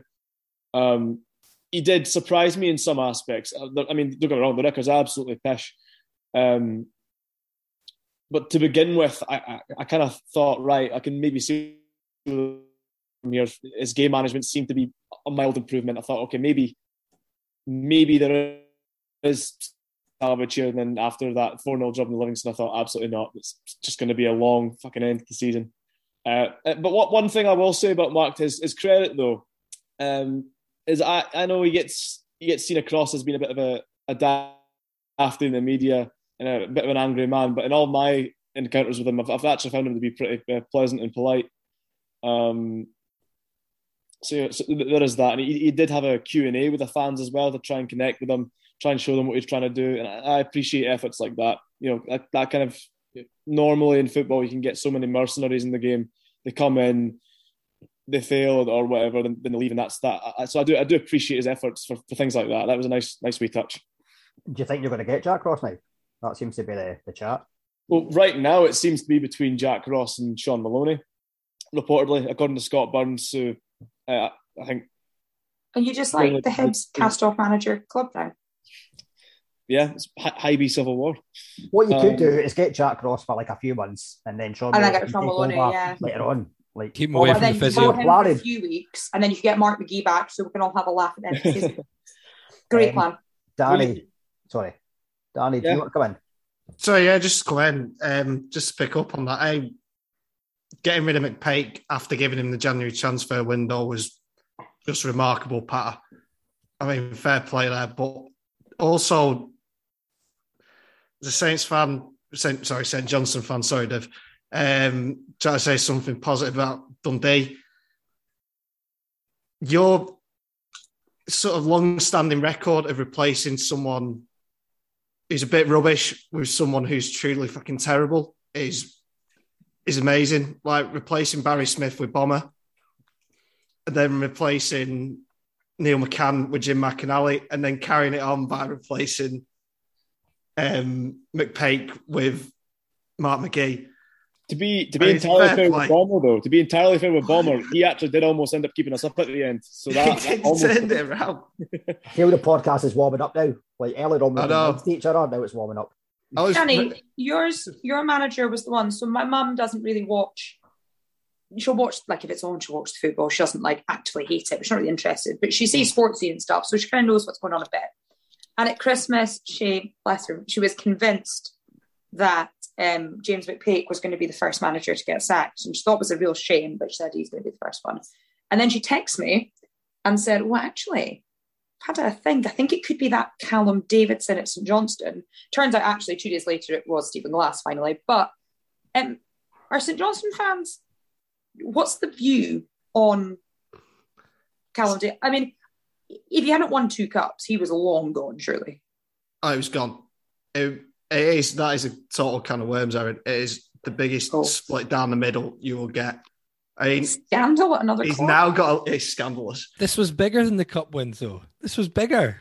This was. A, Oh yeah, it this was bigger. Yeah, I mean, some of this, he's not helped himself with some of the stuff he said in the last couple of weeks. He seems a little bit post-split. defensive, Uh, doesn't he? He just, he just keeps mentioning fans. He's just like, oh, the fans are going to have to get behind us. It's like, mate, we've been there all season. You know, you might need to turn up at some point, but I think I mean it all gets judged. It's all very fickle, isn't it? Really, and can swing from side to side. As we, to be honest with you, in football in general, but particularly St Johnstone, like we are a bit uh, it very sort of fickle and very influenced by what's going on. I remember being on the bus back from the Celtic game, that Celtic game. I mean, how he survived that is still beyond me. I'm sort of glad he did now. But we had 16 of us on the bus and 15 of us. Someone just said, right, stay or go, Davidson. 15 of us just immediately went, go. And the only other one was one of the um, kindly old blokes from the social club who said, "No, he seems like a nice lad. I don't want to, you know, don't want to see a nice lad get sacked." So that was it. I think, but it, is so people are so. I sort of float around the middle, um, mainly because I don't really like seeing people in any walk of life unless they've done something ridiculous like get sacked. But people are either it's like a to the extent of being a cult with him it's like he's their own son. It's like, oh, he's done. You know what? I sort of half get it because he was a brilliant player for Saints. Still the record transfer fee the club's ever bought in, but that probably says more about Saints and transfers in the last 25 years than anything else. Um, Cup double winning manager, but you sort of just have to see what's in front of you at the end of the day, and it's not been particularly great, and he, he could have gone at any point in the last four months. But he's on a probably the other thing that saved him. A, the cup double has bought him a lot of favour with a lot of fans still, and probably rightly so. But also, so the fact he's on, he's, I think he's got three years left on his deal, maybe two, and that would require if he did get sacked, that would require the Browns paying off a contract, which, as long as it hasn't turned into like a Falkirk situation, they're not going to do. Maybe you'll swap places with Dundee next year. Could do. Um, Ross. Who would you like if you Ross. got rid of him? I'd, I, yeah, I, well, Jack Ross is one that stands out for me in terms of realistic targets. I know, Matt McGhee. but ah, McGhee would be great, part. I mean, just It one. would, I- and you know what? Sometimes you have to think about the greater good. yeah, If you get relegated, but we've all had a good time, so be it. Exactly, exactly. It'd be a service to Scottish football, but I think it, it's going to be a, another appointment from within just because of what we're working with. Probably with Liam Craig. It's all sort of looking set up for that. Uh, Ross and Div, you've both been wanting to come in for a while. Yeah, no, uh, sorry, I was just going to ask Danny how the board seemed to escape from my viewpoint, selling McCann and Kerr from under the manager's feet at the end of the transfer window uh, contributed massively to what happened at St Johnstone, and yet all I saw was online was the manager getting grief, but I didn't really see Brown and Co getting too much grief. I mean, what is the mood in the fans? Well, I take it they were getting grief, but I didn't see much of it online. They got the only time that was they really got it got a little bit nasty was well towards the board, I should say, was immediately probably online immediately after the Kerr and McCann sales, which is how we ended up where we did this season. That was the whole turning I say turning point. That was it wasn't so much them going because they were always going to go because they were just way too good. But the fact there was no how badly the whole thing was managed and there was no time. Like I say, it was swept out from under under Davidson's feet. Really, there was no time to bring anyone in apart from a couple of rush loan signings, and it got nasty. But then it, they fell so lucky. Well, Steve Brown fell so lucky because it was an international break, and we didn't play another game. I remember the first game back was Rangers. We didn't play. That was back ten days later. So by that point, he'd been able to put a statement out, which seemed to appease a lot of people. I will openly admit I was still freaking fuming at that point. But yeah, I think it was just, and again, it's sort of previous deeds, the fact that the Browns have did rescue the club and we've not ended up in any sort of dire strife that a lot of other clubs have, really. I, I, yeah, there will come a point. There will come a point. They're a very well run football club. I think everybody in Scottish football appreciates that they're very well run, but it's a bit like we were talking about James McPake getting a transfer window and then sacking him five minutes later was mental. Selling two of your best players with no time to replace them was fucking mental. And fucking mental. I, I never, ever, ever understand. I understand that clubs come in at the last minute with, with deals. I totally get that. But why clubs take them when they've got no chance of replacing those players, I'll never ever know. And I still don't understand how transfer deadline day works. Why teams? I mean, remember we saw actually Hibs come in for Jamie McGrath at like fucking five to twelve. Go right, you give us Jamie, we'll give you Scott Allan and fucking uh, Drey Wright. You're like, how can you get a deal like that done in five minutes? It makes no sense to me. Um, and yet, and yet, St Johnstone sold two crown jewels and got a pittance into the bargain, and basically wrecked their whole season. It was just mind blowing mentalness for me. It was mind blowing. The Kerr one, a half got, and I say half because did have options at centre half. Nobody as good as Jason Kerr, as we quickly discovered. But you, he only had a year left on his contract. McCann had two years left. He- you know, you make him sit out and you, you sit him down and say, look, just hold this out until January. And then we probably would have been in a better position. Might have been, you know, because we also had a league worked out this season. Obviously, nobody could have seen that. We're about eight teams in the middle of it. About, you know, with a Rizla in between them. So, yeah, it was, it was just, yeah, it still, it still stings. Uh, we'll come Sorry, back. I'll to get Ross back in there. Yeah. It's all right. It's okay. Um, I was just going to ask if it feels like Davidson's obviously got this season as a bit of a, you know, goodwill gesture. Well done for for last year. Obviously, if he then gets off to a bad start next season, he's obviously similar to McPake. He'll have had the transfer window, brought in his own players. But if he has a, a bad opening ten games, does that then really, really put him under pressure? Yeah, I think I think the voices that I think a few more people maybe might I always try to stay just for the sake of sort of being reasonably impartial on our podcast, just to sort of toe the line a little bit. Um, but people who are more are on the fence may swing the may swing that way, or probably will. The voices that are already pretty loud that want him gone, and there's plenty still today saying, you know, well done for last night, but go. Mm-hmm. So, but I don't think it'll change that sort of hardcore group. I call them a cult before. That was a bit disrespectful, but it is like they are totally sort of beholden to. And I, I genuinely just don't think that will change.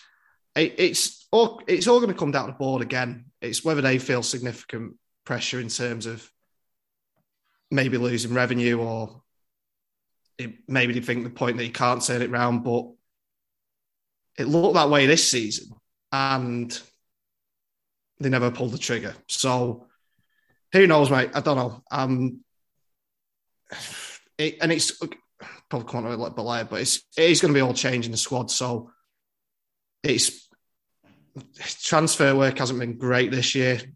Maybe think give him another stab at that, see what he can do over the summer. But I'm not overly hopeful given the way he's gone this term. I mean, 19 players bought in was just a bit scattergun, so it needs to be a bit more, bit more focused. And we are losing so many, well, potentially losing so many players. We'll come Yeah, I back was to the, we're going to come back to the bottom six because I was going to bring in Miguel. I've been waiting to bring him for a while because we covered the I don't think Scott Scott's got nothing to say on this season, nothing at all. No, he's got plenty. We've got because we covered the top six, but Scott kind of get like left out. So Scott, see at the start of the season when Ange took over, and after Yeah. seven games, there was a wee bit of like what's going on here. Do you think there was any pressure there at all? I don't think folk were like trust the process.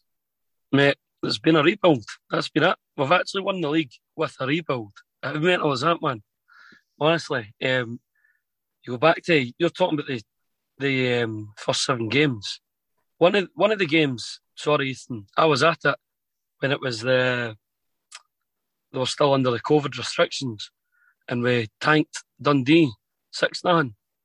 It was some of the best football I've seen in God knows how long. It was unbelievable. Like, um, I don't know how to put it, but the the only folk, the only people that were actually kind of calling for like an answer to it was actually people outside the Celtic. The majority of Celtic fans wanted to keep Ange. They're not, they weren't that. They knew the, they knew the job at the start of the season because of the mess that Lennon, Lawwell had left the club in. The best thing about this season has actually been we've actually focused on ourselves. Last year, it was all about focusing on 10 and sorry, um, it, it just kind of seemed like it was more a kind of watching what Rangers were doing at the same time rather than this season. As I say, it was watching ourselves to make sure we were doing the right thing and it got us over the line. We've, well, again, I just says no focus on Rangers, but they, they, there was a 12 point swing between their points that actually, again, talking about Ethan actually, because we played Dundee in the late February, where we're, I think we're 2 nothing up, and they brought it back to two each, and we actually won with like the last kick of the I think, Giakoumakis, stuff like that. Um, aye, mate, I, I think we've been absolutely sensational since the turn of the year. And Ange is a man to stay on for, I don't know, give him his lifetime contract. Keep him. Do you think, do you think it helped? He just had a clean slate, effectively. I, I think so, mate. Aye. It, there was so much bad blood and poisonous attitude towards everyone in Celtic for, for last season into this season.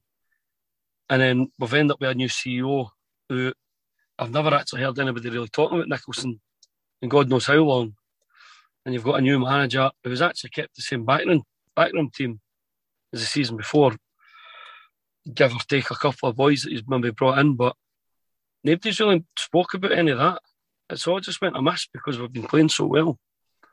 It's crazy, man.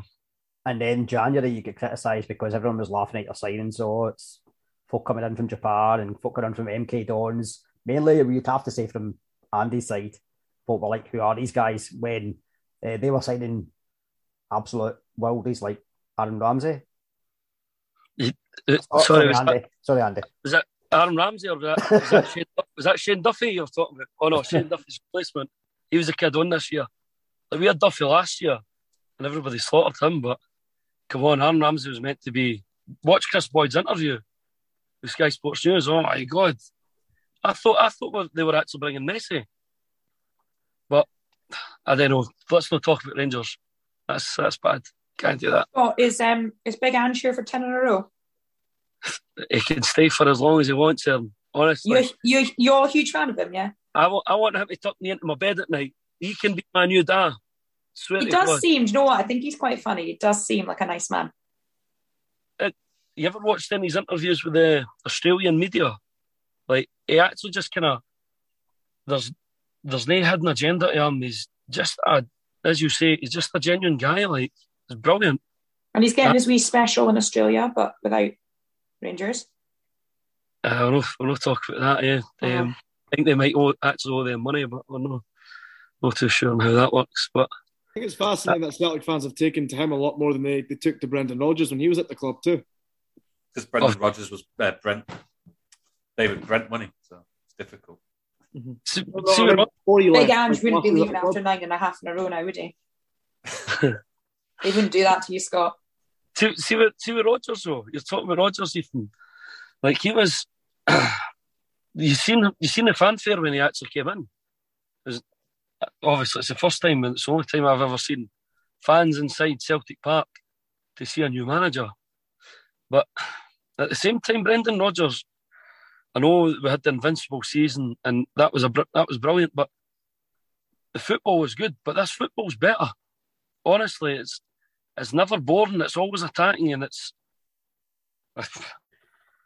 It'll end up letting us down next year in Europe, probably more than likely. But That's the only thing, Scott, because it's going to be the same mistakes as Rodgers when he never had a plan B when it came to Europe. And you look at Rangers, again, you can criticise maybe Rangers sometimes for maybe not being as attractive to watch, but we've seen in Europe that they're pretty good.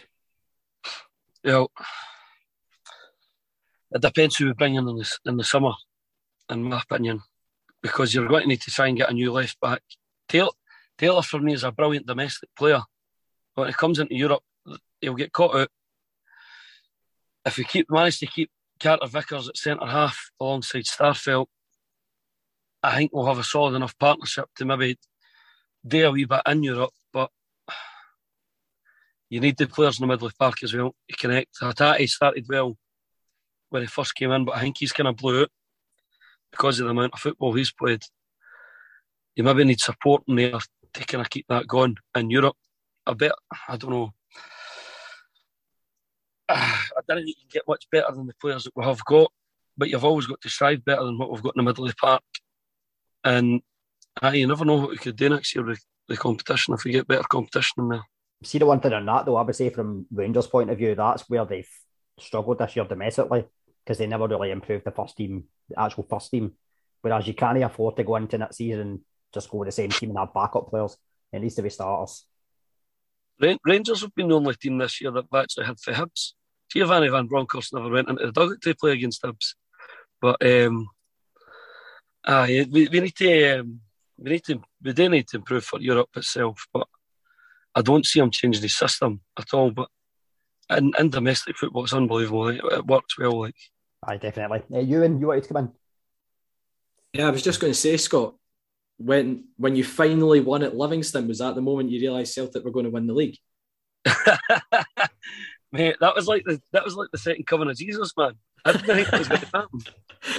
See, see, when you go back at the stats and you look at that, and obviously bar this season one and then it was Derek Riordan that scored in the game. The last we beat yous. We were, Uh, try- we were trying to get into your heads by saying, oh, it's been like 12 years since Celtic have won. Granted, at least seven of those years we weren't in the same league, but you know, yeah, it, makes the, it makes the record sound a bit better. Eh? uh, yeah, it's it has been it's one. You were one you of were the- for anti Thistle last time they beat you. It is one of the more difficult grounds to go to, and everybody knows about the plastic pitches. You hear about it all the time. I think it's just a mentality thing when you actually go there. There's nothing else to it. You've got a tight ground. Granted that the majority of the crowd is actually Celtic fans when we come to play you, right enough, but I don't know if that just adds to the pressure. That it feels it feels like you're right on top of the ground and top of the park, like every time you're there. It's, it's a beautiful wee ground. The pitch is immaculate as well. I won't hear anything bad said about our pitch. I'd like to welcome Kilmarnock, our plastic brothers, to the Premiership next season as well. At least, at least when you're at Livingston, if there's a wee bit of traffic, you just go and do a wee bit of shopping before you need to get out. Come on, somebody come on at Town Centre. Oh, silence. If we better move on. If you Laurie, watched- if you watched Laurie, the you wanted scheme- to say something. It's it's when people get um you know talk about long deals for managers, and I think we were hearing about Callum Davidson with three years left on his deal. I never understand clubs, especially in Scotland, giving managers long contracts. It's just I wish I wish there was a calculation that showed how much clubs have actually made from receiving compensation to actually having to pay out compensation to sack managers all the time. And I know like Ange Postecoglou's done a brilliant job at Celtic. You can't you can't argue with that, but he will not change his approach in Europe. He will do what Brendan Rodgers did. He will play high press. He'll play. I know it's a different, it's a slightly different style from Rodgers. I get that, but Rodgers' problem was he tried to go toe to toe with teams that were much better than him and got torn to shreds. And Ange will play that. He'll he'll push he'll push the wing backs into centre midfield. He'll he'll play that attack and press, and it's all well and good when you're playing pish like Hearts and, and Hibs and Motherwell and whatnot. But when you start playing bigger teams in Europe, it won't work quite as well. And and that's when things start to unravel. And that ten year deal you wanted them to to get suddenly looks a little bit a little bit more risky. Obviously that's tongue in cheek, mate. Talking about ten years, but Celtic for for years now, bar bar the Rodgers one, it's been like we've done 12, 12 month rolling contracts for managers, and people say, "What you doing that for? That's shocking." Blah blah blah. But it's the best way to work. It's the best way to work around the boot, something like that, because you're not paying it massive uh, compensation mean, I think the prime example, obviously taking it away from Scotland, but is Alan Pardew one at Newcastle. Mind they got was it seven years or something ago? I still can't believe that actually happened right enough. But aye, as I say in Europe, I think I think we'll all end up going toe to toe with these big teams. But it is a totally different style because the way we play now is more condensed in the middle of the park rather than Rodgers was trying to play wide with the way we've played in the in the flanks as well as playing it further back. But the, the Rodgers style was more passive, I thought, because you were kind of knocking it about, not about trying to tire teams out. You'll never tire these teams out that you're going to play in Europe. You need to catch them the counter. And I think that's what actually the Celtic team's really good at is getting the ball down and going. Your, your hero, actually, Craig Gordon, used to frustrate me with it, was not getting the ball forward quick enough when he was at Celtic sometimes. But Joe Hart seems like he's actually the opposite now. He he's looking for the next pass straight away as soon as he gets the ball.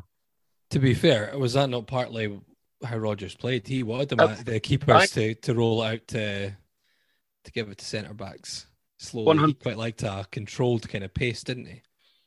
One hundred percent. Me, that's what I'm talking about. It being passive, but again, I think the only reason the two of them are actually getting compared quite a lot is because of the fact that they're not change their style. It's not actually the styles themselves because I think I think they're completely different. Granted, they are attacking, but you're always an attacking style when you're at Celtic. That's just what it is. But uh, I'm actually, after what I've seen this year, getting a fully fit Celtic side for next season, and then adding a couple more in, I'm, I'm absolutely buzzing about it, mate. Um, uh, you are looking at boys like Kyogo that he has had a long term injury just there. but He played a long he played a long season in Japan and came straight into our team. He was playing every week. And it's it's high intensity. This the pace that the boys got. Um back to me other, sorry, mate. Uh, I I've never seen a player that like chases down like that in Scottish football anyway and the way that when he is when he is doing the high press, he doesn't back out.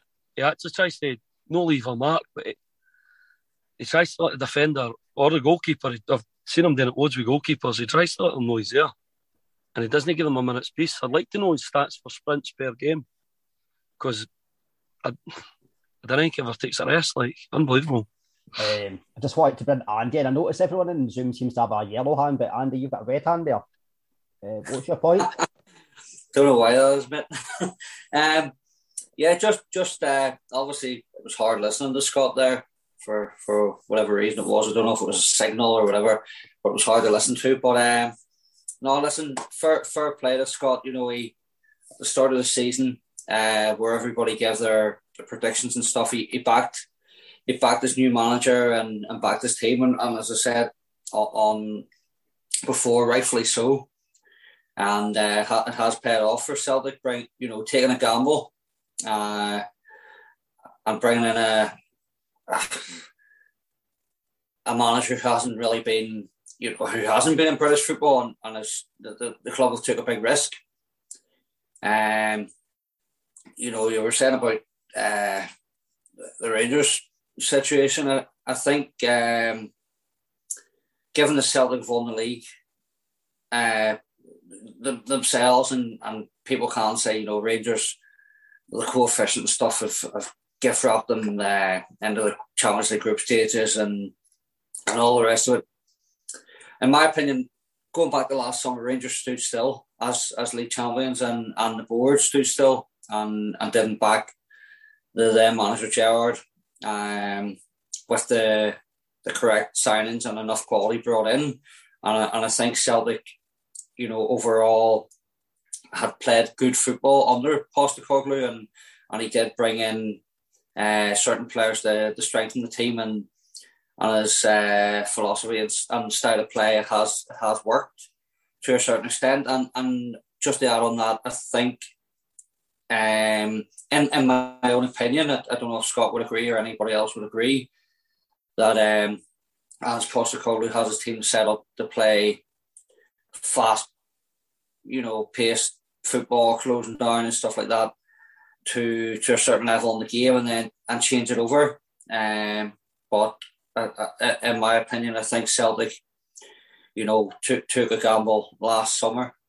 Uh, given what had went on the previous season, uh, they they couldn't have got much worse. But the players they brought in, as I say, they did strengthen in, in certain areas and in quality and in depth as well. And, and they've done well uh, this season or, or last season as it is now. And and they won the league. And, and I think Celtic won't make the mistake that Rangers did last summer.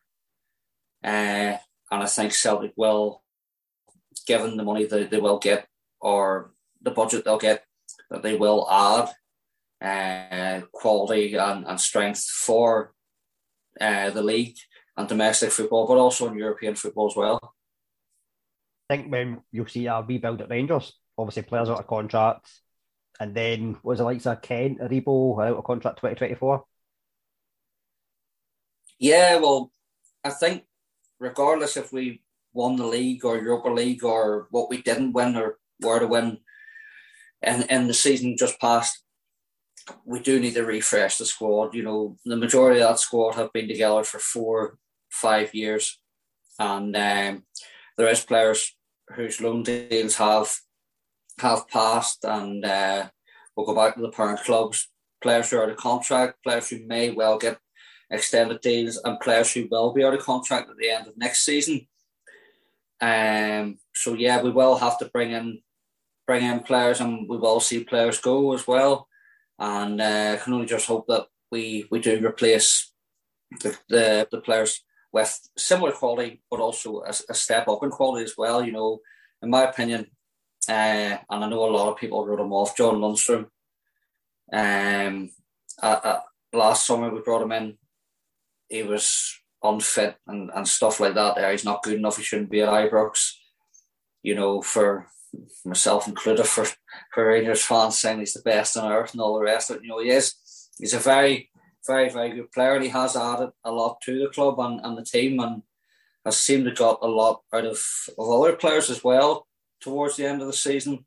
So we do need to add uh, add quality to to hopefully uh, go for another title challenge and, and challenge for cups and and, and Europe and stuff. If if all being well, we do qualify for whatever competition it may be.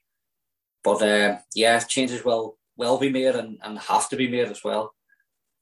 Aye, Scott, you wanted to reply to that? Uh, just as Andy's talking about Lundstram, the thing about Lundstram is he, he kind of he does 2000s was he said to me get he, if he does get the players around about him that uh, Andy's looking for. Well, you never know what Rangers could actually do next year. I felt as if they, they actually fell away kind of powder puff this season. But if you can build a team around that laddie, who knows what you can do next year. But obviously, I'm still confident for us. No, I, I agree with you, Scott, and, and rightfully so. You should be confident as as current league champions and going into the new season. As I say, you will you will add and bolster the squad uh, yourselves. But I agree with you. In, in my opinion, we should be building not not build a team around Lundstram, but building in terms of that sort of quality. But again, who who knows what the budget Van Bronckhorst may get, but I think the board and the club need to learn their lesson from last summer, get the business done early, and and give give the manager money to spend. But as I say, how much money that will be, who knows? Uh, we'll move back to the bottom six. Ewan, is Martindale should Martindale be a contender for manager of the season? I think I think he's done a rema- uh, remarkable job given uh, the start to the campaign. I think we had it was at least 15 players move on and 15 come in the door. A lot of big players like Marvin Bartley retired, Jon Guthrie went down south as well. So it, it wasn't just squad players, it was, you know, first team regulars, pretty much spine of the team. And I think we had four points after the first eight games. It was looking a bit squeaky bum. I think after we lost uh, home to St Mirren, he was having a bit of a dig at the fans as well. But I think I, I remember saying on our podcast, I think we'd won two games in 20 in the league since our unbeaten run finished just before the cup final. So he was under a bit of pressure, but I think the the big turning point for us was when we beat St Johnstone at McDiarmid, where Efe Ambrose produced a couple of superb assists for us that day. and and then we went up to, to Ross County the following week and won as well. Uh, last minute winner up there, and we to be fair, we were absolute dog shite that day. In fact, Ross County were bottom of the league at the time. That was the point I realised they were not going to get relegated when I saw them in the flesh. They were excellent against us. But I think that was the that was the big turning point for us. Got to the the winter break, we picked up a couple of, of big results away at away at Tannadice and, and we beat Hibs at home as well. I think that was Jack Ross's last game in charge. In fact, fun stat for you, we have beat Hibs three times in the last six months and they've had a different manager in the dugout every time. but it, that was that was a big turning point. But I think when we came back from the winter break, as much as Bruce Anderson had been very good first half of the season, he kicked on a different level. Uh, second half of the season in terms of his play outside the box and, and linking the game, he was excellent. Alan Forrest was getting linked with every club under the sun, so he instantly upped his game for just about every week in the second half of the season. And you know, it it come the way I would put it, it's a, it's a bit of a season of what could have been. You know, looking back at that that Motherwell game, I'm sure Andy will have a grin on his face with uh, the late the late equaliser from Ricky Lamie. So, had we got into the top six, I genuinely think we would have got into Europe because I think we would have had that bit of momentum going in. But at the end of the day, it's our second highest points tally in top in our top flight uh, since we've been in the top flight including our first spell in the top flight. I think it's our second highest amount of wins in a in a top flight campaign as well. So it's an incredible campaign when you look at the playing budget being 1.2 million every year. I think uh, I think Davey's done a, a remarkable job in some of his recruitments. Really, really paid off. Especially the the deal we done with Bruce Anderson. I'm sure that I'm sure that doesn't hurt Aberdeen fans at all that you actually gave us money to take Bruce and get Jet. Everyone's too busy eating their dinner. But uh, outside of Rangers and Celtic, though, Livy were actually the form team of 2022.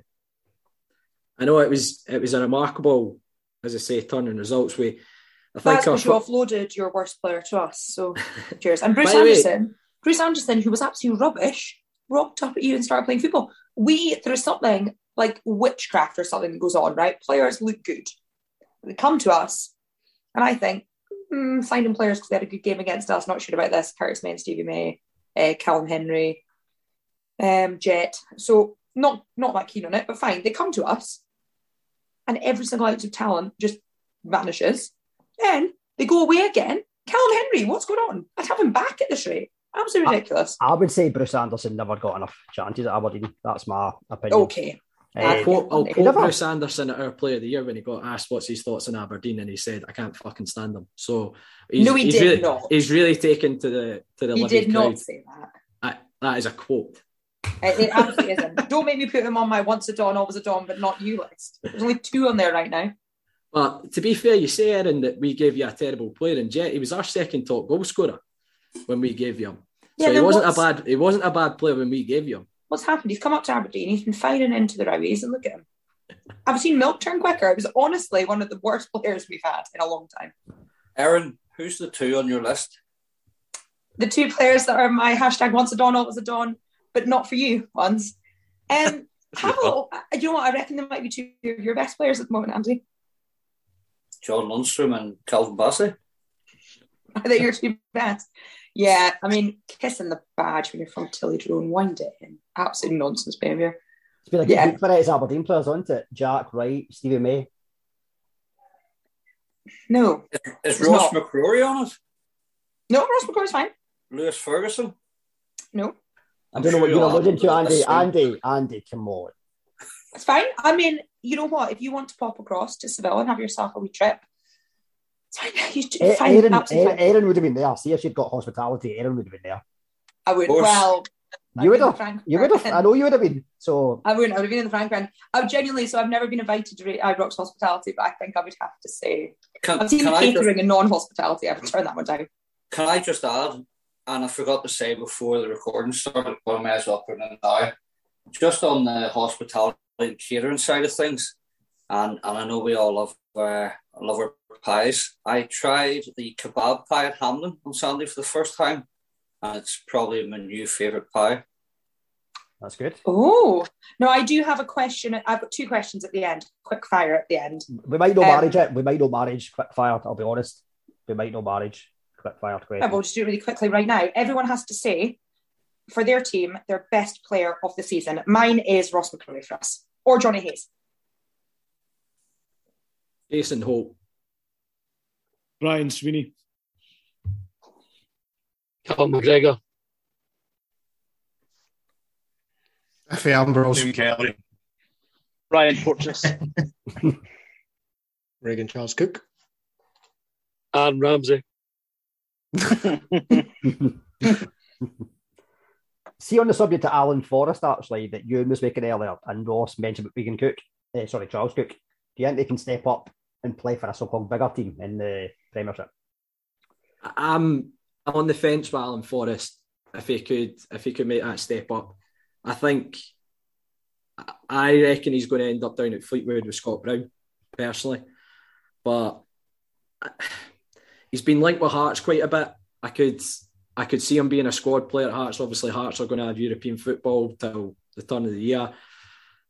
The way Hearts set up with almost the two inverted tens, I reckon he would fit into that, especially because he Alan typically plays on our left hand side, comes in. He almost has a trademark finish where he whips it into the far corner.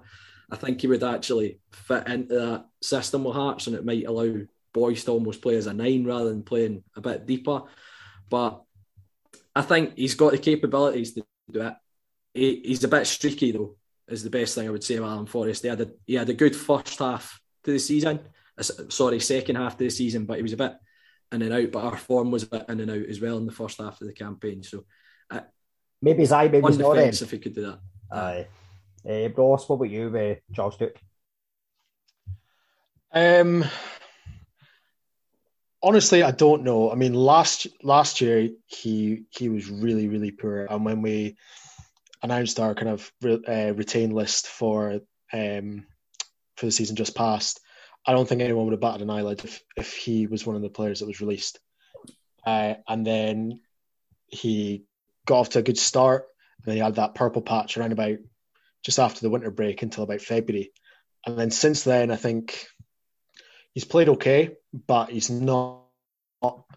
He wasn't at the levels he was obviously in the months prior, and that's that's understandable. I think it's strange because he was linked with Hibs, I guess, towards the end of the January window. But then, other than that, it's it's gone quiet with who's kind of been interested in him. I guess you know they mentioned like teams down in England and things like that, and you know he might want to move closer to his family and things like that. So he might he might just take the jump straight down to England and take a payday, you know, and and that's totally understandable. I think I think he would do I think he would do well at uh, a Hibs, a Hearts, and Aberdeen, but I don't think I don't think he would be the player that he has been this season because I don't think he would get the you know um, for us he's been our he's been our uh, go-to player for the vast majority of the season, whereas he might be in and out of the team at these kind of bigger clubs. So he's not going to get that run in the team to show level consistency. Yeah. no. Just Charles, because you could doesn't mean you should. You're right. He's got a really good thing going on at Ross County, so I think he, he should stick with him. he's out of contract, though, isn't he? So Yeah, Are well, gonna apparently there's money? Aye, there's a uh, there's a deal on the table for him apparently, but again, that's you know it might just be you know if you want to stay, you can you can stay, but if he goes and gets you know six, seven, eight grand a week down in England, you, you can't begrudge him for doing that. So Aye. Charlie, going to come to you. Now, we spoke earlier about St Johnstone letting go of players. Boyle obviously when Your season was going pretty much, it was all right. It was maybe a bit less than what you're expecting. Did that kill the season? That and Nisbet I think it getting did. injured? Much I think it did. I think we finished we finished third last season. Um, got to a Scottish Cup final and got to a semi final League Cup because Martin Boyle was the best player outside the old firm in the country, I would argue. Um, and then was our top goal scorer, and then you get a three million pound offer for a team like Hibs. You can't turn it down, can you? Um, he's over there, life changing money. Um, but I, and he scored a hat trick in the semi final against Rangers in November. Um, you know that our season was going Hung pretty over well. as well. Aye, probably was. He was absolutely smashed on the way back from international duty a few days Um, before that. so to make I- it more think- impressive. Aye. Who would have ever thought we'd be 3 0 up against them win half an hour? But aye, season season derailed when he left. Um, and I think that's probably what ha- what cost Shaun Maloney his job, not having his best player. Um, Shaun Maloney's style of football probably would have worked with Boyle. Um, but aye, I think and Nisbet getting injured, ah, I'm personally not a big fan of Nisbet. But when he's out the team, you see what he's what he brings to the team. He was dropping deep to get the ball. He was offering a lot, and and I wish he had a prolific striker next to him because Doidge got injured, never recovered. Melkersen, 19, kind of rely on him for goals, and James Scott, um, obviously 21 years old. Like they're not really experienced footballers. Um, so I, I think I think that really derailed the season for us when when both of them left the team. Do you think you were hasty getting rid of Maloney, or do you think it was the right call? Well, I I called for his head after the semi final. I think you can't lose twice the Hearts in a week. Laurie's going to love that, um, and keep your job. In my opinion, I think. I think um, I do a podcast myself, and um, I think me and the other boys were saying that it's time for him to go. Like I, his football is very negative, um, very pass pass orientated. There's no real attacking threat. The only game I've seen him play good football was probably the one when we played at Dundee United on Boxing Day. Um, we won 3 1. I think that was really where it clicked. And then ever since then, that was awful football, really. Aye. You excited about your appointment? Four year deal? I think someone mentioned there about like long term deals. Like, surely at Hibs, it should be a four month deal. We've got we've got three managers on the books. like it's just like but to be fair, like Lee Johnson, I think he's done well wherever he's been. Like and he won Sunderland a trophy, which which is is few and far between for them. He done well at Bristol City, done all right at Oldham. He's brought in a cracking keeper in David Marshall, brought in from what I've heard, Leeds' best academy prospect. The deal we've offered Regan Charles Cook a deal today, so we'll see if he comes. Um, so I think it's got all the makings of a positive one, but we've seen it with the board, like social media with Jack Ross. The fans wanted him out. They they, tr- they were trigger happy. Mo only got 19 games, so I'm hoping it's a four year deal rather than a four four month one. But I I think to Lee Johnson's positive side, he's got the full summer um, to bring in his players. League Cup group stage, it's no ideal, but it gives him a chance to bed him the style of football he wants. So I'm quietly confident for next season. Aye, European football isn't trendy anymore. No one cares about European football. But as you say, though, like see players coming in early, it does help because that means that Johnson can implement style. And Yep. on the face of it, McGreg, uh, Marshall, good signing. Aye. Um, and then the boy Kenneh at Leeds suppose, supposedly pretty highly rated. I think they wanted to keep him, but he was going to be nowhere near their first team. So, aye, gives you a full pre-season, get other players in early as well. Though Mhm. January looked like a good win for Hibs, and uh, didn't quite work out that way. No, not at all. Um, I think the most people ever are trying to cover in this one. I think first of all was Ewan possibly, um, but I've kind of lost track. Yeah, just kind of touching on Hibs, I think they were a bit trigger happy to get rid of Ross when when they did. I know it's kind of difficult one to call because I think the run of results at the time you can understand a club getting rid of them, but given what he'd done the previous season, I think he probably deserved a bit more time. But I think, correct me if I'm wrong, Charlie, I think it was the style of football because Ross was maybe a bit more pragmatic. But I think almost Hibs needed a manager that was a bit more pragmatic, and you could see the success that he got the season before. But we played Hibs just after the winter break at Easter Road when Maloney, I think Maloney had maybe been in for four or five Aye, games. aye. And even then, I remember speaking to the guys that do long bangers, and even then they were kind of questioning Maloney very early doors. And I think we made a tactical tweak in that game and just pushed 15 yards further up the park second half Yep. because Macey was trying to play the ball from goal kicks inside his six yard box to the centre halves to play out. It was it was actually so predictable, Maloney's style of football. And as you say, playing passes for the sake of playing passes all the time. And we tore Hibs to shreds in the second half. So I'm not surprised Maloney got punted when he did because it, I almost feel like Maloney should have gone in and just got results and then looked at pre-season to go and start implementing his style. I think sometimes managers are so keen to put this philosophy thing in place, and I think Maloney kind of fell foul of that.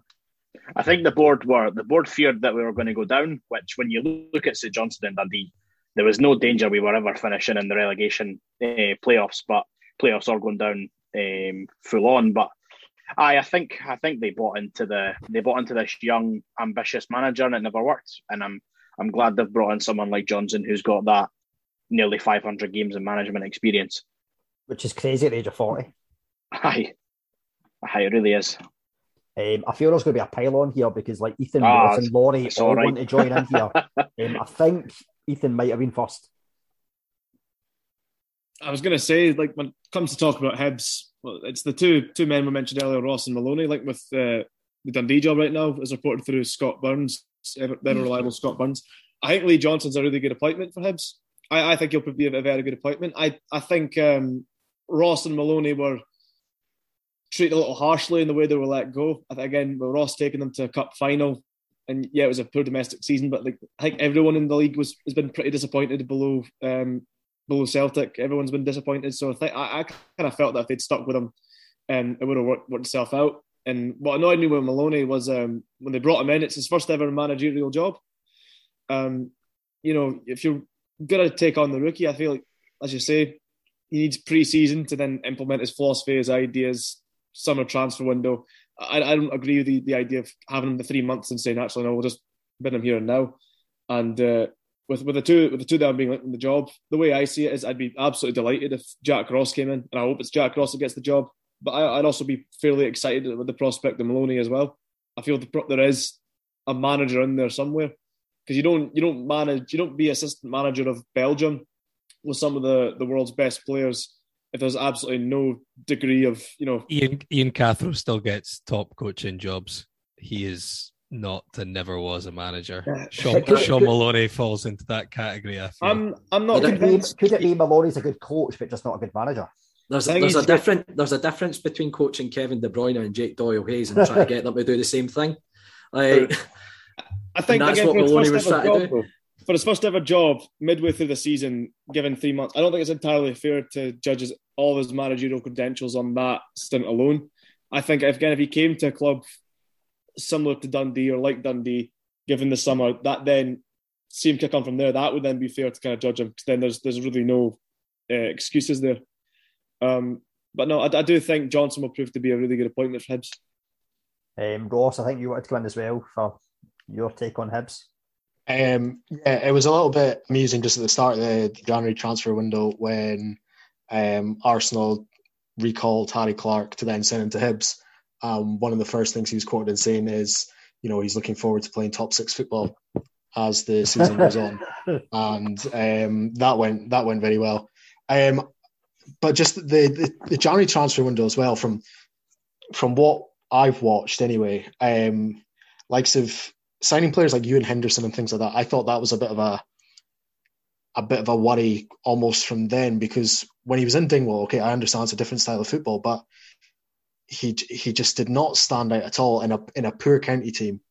Um, and then he went back to Celtic and kind of floated around there a little bit, and then to then get the loan deal, and then it's he's signing a long contract, I think, from the summer, isn't it? It's like a pre-contract. Got him on a four-year deal, I think. See, I, I, I that was already a little bit a little bit alarming, but I guess that was the kind of technical player he was looking to try and bring in and implement a style with, but it just screamed a bit of a a bit of a worry there and then. And okay, January is a tricky month to sign players in, but you know if that's the if that's the players he's going for, might be a bit worrying. Um, Laurie, you've been waiting patiently to. I mean, Yeah. the thing is, I didn't have some massive point to make. It was more just talking about manager contracts, and I always find it amusing. A lot of managers, when they get into discussions, have to weigh up whether they need to take whether they take a new job and whether it's worth it because they're getting paid by their previous job. And a lot of these deals are based on so they got sacked by X club and they just pay them every month until they get a new job. And sometimes not getting a job is worth more.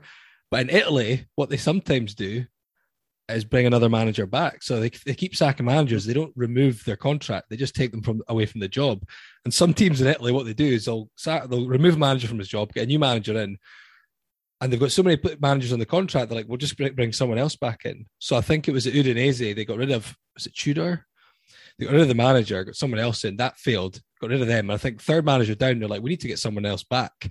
So he got sacked. I think he got sacked twice from the same club in the space of a year. So I think we need more of that in Scottish football. Stop, you know, like rather they should have gone back to Jack Ross now, Hibs, just for banter. Just get someone else back in. What about Hearts can go back to Fabana? Craig You Levine when shit goes aye, wrong aye, next there season. go, Aye, that was true. Is that is that the same as you calling for Neilson's head because Hibs pumped you at the cup that year that we then won the cup? That you then bring him back, he gets pumped off Bro, uh, Brora Rangers with it, and now you love him. Like you know what I mean? Like I, I feel like Hibs should avoid going back to ex players and ex managers. No, I actually it's think getting dangerous in Scotland though because was it Callum Davidson, the longest serving manager now in the Premiership? Aye. like I just mean in general, not not especially Hibs or Hearts, just in general. Let's start No. bringing managers back in just for banter.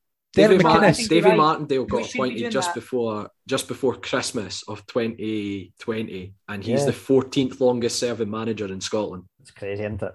Like, I do no, I do think we should be bringing back like Laurie. Come on, imagine Craig Levein walks back in after the summer. Big announcement, be It'd be very like pro wrestling, wouldn't it? Oh my god, that's Craig Levein's music. Craig Levein back, um, Mark McGhee back. Neil Lennon. Derek McInnes is coming back to the Premier League, just not for us. Neil, oh yes, Neil Lennon back. What fun! Was it, Who- uh, I need to. Rangers, it, I'm trying to think. Who Is I'd it like they're from in, Rangers they're in the, the Cup Europa? Someone can draw them, I think. Yeah, United can. Ah, United, aye. There you Uh, go. I need to ask Laurie because I'm genuinely intrigued by this. What would Craig Levein's music be? Oh, Fortuna is my one, but I, don't, I just want to. Surely it would be the Un- Undertaker music. Uh, oh, Same one as Fortuna. the do, do, Eric do, Eric do. Bishop's one, eh? Surely Who was it who had bow down to the king? Triple That H. would Triple H, that was it, yeah. That that would that would Craig Levein would fucking love. Um, can I say? Can I say something, um, please, about Aberdeen? Well, we're going to move on to Aberdeen just now. So oh, earlier on, there was some like criticism about uh, Dundee, who got McGhee in February. Now Aberdeen got rid of Glass in February. Hmm? Goodwin wasn't given a chance to build his own team. So was that not stupid? um, to get rid of Glass. No, No, to get rid of it in February and not get rid of it in January if there was going to be a decision. Because I don't think that was a, a last minute oh no, decision. he should have. He should have been long gone after we lost two one at Dundee in October. So poor Hundred percent. the board not acting in the right way. They should have got rid I of him think uh, I think a desire to give him an opportunity, but a misplaced desire. And anyway, now we are where we are. It's not been a good time. Every game's been terrible. The highlight game for me was a two-all draw at Ibrox on Wednesday night back in October. Um, the game at St Johnstone was probably the one that we lost it didn't matter anyway, but genuinely probably one of the worst games I've seen in my entire life. If that was in your back garden, you'd have closed the curtains. It was atrocious. That's just Aberdeen. Most of our Johnson players- games. That's that's all the time, is it not? No, genuinely the worst one though, by miles. Um, most of our players are, eh, well, a lot of them are gone, and a lot of them are, well, hopefully some more of them are going. The one that I think has been really, really difficult, and I'm actually genuinely going to get really upset. Andy Considine leaving has been in a season of absolute disasters, has been genuinely horrendous. I think. What about You Jet? know the worst thing? The worst thing is it fucks up our plans for a one a one club man podcast. Because Considine was on the list. Now Well, do you know what? You might not go anywhere else, and that'll be that. think he'll just retire. No, but Oh, it, genuinely, and I know it sounds really stupid, and if people like, it probably sounds really dramatic. And I tried to explain it to my pals who were like, "Are you actually crying?" I'm sounding like a voice note, and I was like, "Yeah." Like, I didn't think I thought it'd be quite an emotional day, but it was like the whole thing was just like he was captain and stuff, and then came out oh, guard of honor. Thank you, St. Very kind.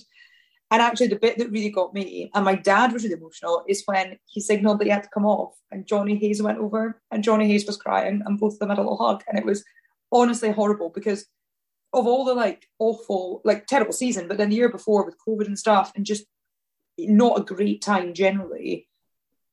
For Andy to go like that is not what we ever expected. He has been genuinely, and you can say what you want about how brilliant he is or not, a loyal, loyal servant to our club, and he deserves, I think, better. He also, by the way, to be clear, played about 50 minutes. Best centre half performance I've seen since he got injured. David Bates looked almost capable beside him. And I genuinely do not believe that we can say that he is not miles better than Bates and Gallagher. So I'm not sure what we're doing. I think that has been. see on see on that. a Obviously, I'm an problem. Aberdeen fan myself. Right, he's been a good player for us. Taking away sentiment, would anyone else here have been happy if they're a 35 year old player who's missed the full season from injury and got a two year deal, and was also get involved in the coaching? There's Charlie Mulgrew, absolutely. Like, Charlie Yeah, there are players ever. who you wouldn't mind it. It's not But would as you? easy Uh, as there's there not are players not, you would not, not many players get two year deals beyond the age of 30. Never mind. I think it, I, I think the thing with Considine is, yeah, maybe giving him a two year deal at 35, fair enough. But I think it's the injury that he's just come back from more than anything to then offer him a two year deal. I think if I was Aberdeen, a one year deal would be the most I would give him almost to see how he is. Well, I can tell that- you right now, 50 minutes, best centre half performance of the season. Fine. Is it not? No is it not more the manner of it though? Not necessarily not keeping him, but like, and it's not. It's not worry because Dave Cormack's a bit of a. He's Dave Cormack. His eh, ego always takes over, and that that type of obviously Goodwin was involved in what he said, but to to remove the deal from the table and publicly go into details like that, it's baffling from a club to do that. Obviously, agents drop things all the time. Shit always gets leaked by agents. That's what I happens that in was, I think that was the thing. They were worried that it was going to get leaked, so they thought, well, we'll. That always happens. Not, not pretty. Where do you think shit pretty. comes from all the time? Yeah. Because they, they think it'll do their player better. That always happens would, for would you give clubs him, to a- come would out you give him a two year deal? Me? 35? No, but I think you've got to read the room a little bit and know how much he was liked at Aberdeen and to to kind of go head to head with him like that publicly, especially at a time where the club are in a position where the fans aren't that enamored by what's going on upstairs. It just seems like bizarre and I mean it amused me from a heart's perspective, but I was just like, just keep it shut. Why why would you even be out making these statements? Just fucking bizarre. Jeff, Je- I'm I just think take- Jet deserved more of a chance. That's all. Jeff, I I'm would have- You'll take, you'll take pleasure, genuinely, Jeff. Wait a minute. I would Aaron, have Andy Aaron, Considine. Wait a minute. I'm Oh, ah, to be fair, I was going to back it, Ellen. To be fair, like, I think Andrew Andrew Considine should have been given that two year deal, not just to take the piss, because I, I would, but like, I think Jim Goodwin's gone in there thinking he's Alex Ferguson, and he's not realised he's Jim Goodwin yet. And he's yeah, there's gone a difference there- between clearing out players that aren't good enough to be there and have- forming your own squad, and I think causing yourself an unnecessary issue with the fans by getting rid of, and essentially is getting rid of a player. And I'm not, you know, I, yeah, 35, two years, a lot of money. I get it, but it's not always about, you know, is he going to be playing 90 minutes every single week and scoring hat tricks? No, but it's, does the defence look fine? Yeah. Does he know what he's doing? Yes. Yeah. Is I he solid and capable and better than Bates and Gallagher put together? Yes. Is he going to be playing every week? The thing is, is like, Probably, yeah. Well, it gets in the team ahead of those two for me. yeah, as Anna said, like, I can understand. See if he was at, I don't know, say he was at Hearts, like you've got consistent, you've got quite a good centre backs, and they've got three or four that you'd be like, yeah, fair enough, I'll take them. Aberdeen, as Emma's just said, the backups, the Considine were shit. And I imagine, I'm not, I don't think necessarily this would have been the case, but I imagine that if Considine had been fit all season, I don't think Aberdeen would have finished 10th. None of that would have been happening on his watch. Absolutely Yeah, not. and- not a chance. Yeah. The defence, hy- that's Bates and hypothetical. Gallagher at Dundee, the- honestly, watching the two of them is horrific. Um, Yeah, so what do you want to say on the matter? Um, it, to me, it was just the timing of it, um, because it wasn't announced the the week of the last game before the split. So with Aberdeen still within a chance of actually sneaking into the top six, you you then announce this. Okay, it might have been leaked anyway, but you announce it, and then there is that feeling of, I guess, a general unrest amongst fans going into that game, where if the players don't perform in the park, you know, there is already that negative energy amongst them, and that'll that'll get kind of that'll come down on the players, and and that's that game at Pittodrie was was awful to watch as well. It was it just looked like both teams didn't want to lose, and you know, okay, we got lucky with a, a penalty towards the end, but you know, was that maybe because if Considine was a popular figure in the dressing room, you know, these players then know that this has all been announced this week and he's he's leaving. They might have known before it, but I just think I, I just find the timing of it really really odd. And also like so the the other releases, you know, okay, Brown's Brown had other plans, Jet had other plans as well, and the quality's not been there. But to rip it all up as the season's going on and then limit your options in this potential chase for the top six, I just find that really surprising. I think that wasn't Andy, just Considine. I think Andy, it I'm really few- worried you're going to say something not kind about Andy Considine and then we'll never speak again. Can, can I just add that uh, I've just been sitting with my hand up. I, I don't know how to do the emoji for the hand up, so I don't that's bother with it. I just put my hands daft up. all night, probably. No, Aaron, I'm not going to say anything. Uh, you were doing the waving emoji. Just, just well, whatever it is. It's all right. It's all right, Got attention. No, uh, in my opinion, uh, you know, obviously, uh, Goodwin's come in and he wants to put his own stamp on on things in Aberdeen, and, and, and fair enough. But I'm not a, obviously not as biggest fan, or not really a fan anyway, of, of, Scott Brown. You know, obviously he's left, but he, he had a uh, experience to the Aberdeen team whi- whilst he was there, and obviously Considine, who was a loyal servant to the club. I think he should have been kept uh, kept at the club for at least another season, whether it be playing in many games or playing a few games, just to be in the dressing room and around the club for, for new signings or younger players, or you know, just to sort of be the sort of experienced player within within the club. And uh, I think he should have been given another year uh, at least. See on that, Andy, Um, though, he was offered a deal. So it's not Yeah. like we didn't offer a deal. It's probably just. There should have been a better chance, negotiation offered a chance to move into I. I, I think I think it should have been sort of keep him at all costs. No, no, no, I'm not don't mean offer him massive money, but keep him within means. You know, as I say, the experience he, he, he brought to the club whilst he was there, and and still uh, now and and uh, n- perhaps next season, I think he should have been kept.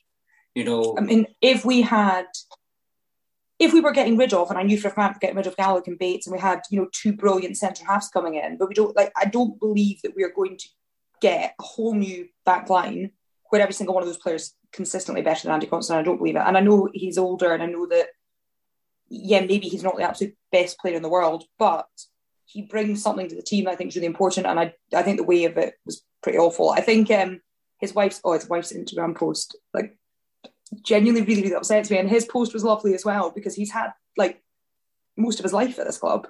John Souttar, on the other hand, I saw just went, thanks for everything, full stop. And Per- Hearts fans personally- weren't that impressed.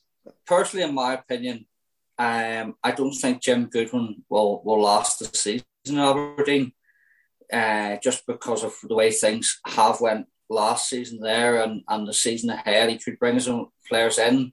I just don't think he'll see out the full season. And that, of course, that's my opinion. And it's, it's not having a puppet at your club. That's that's just what I think. Yeah, I mean, I think if I had genuinely three wishes, Andy Considine re-signing is on there. Could you imagine? It was gonna- great. it's They gonna played Sweet happen. Considine. They played I Can Boogie. It was, it was honestly just like, yeah, it was a tough day. And I still genuinely still really upsets me because I don't think it was the right thing to do.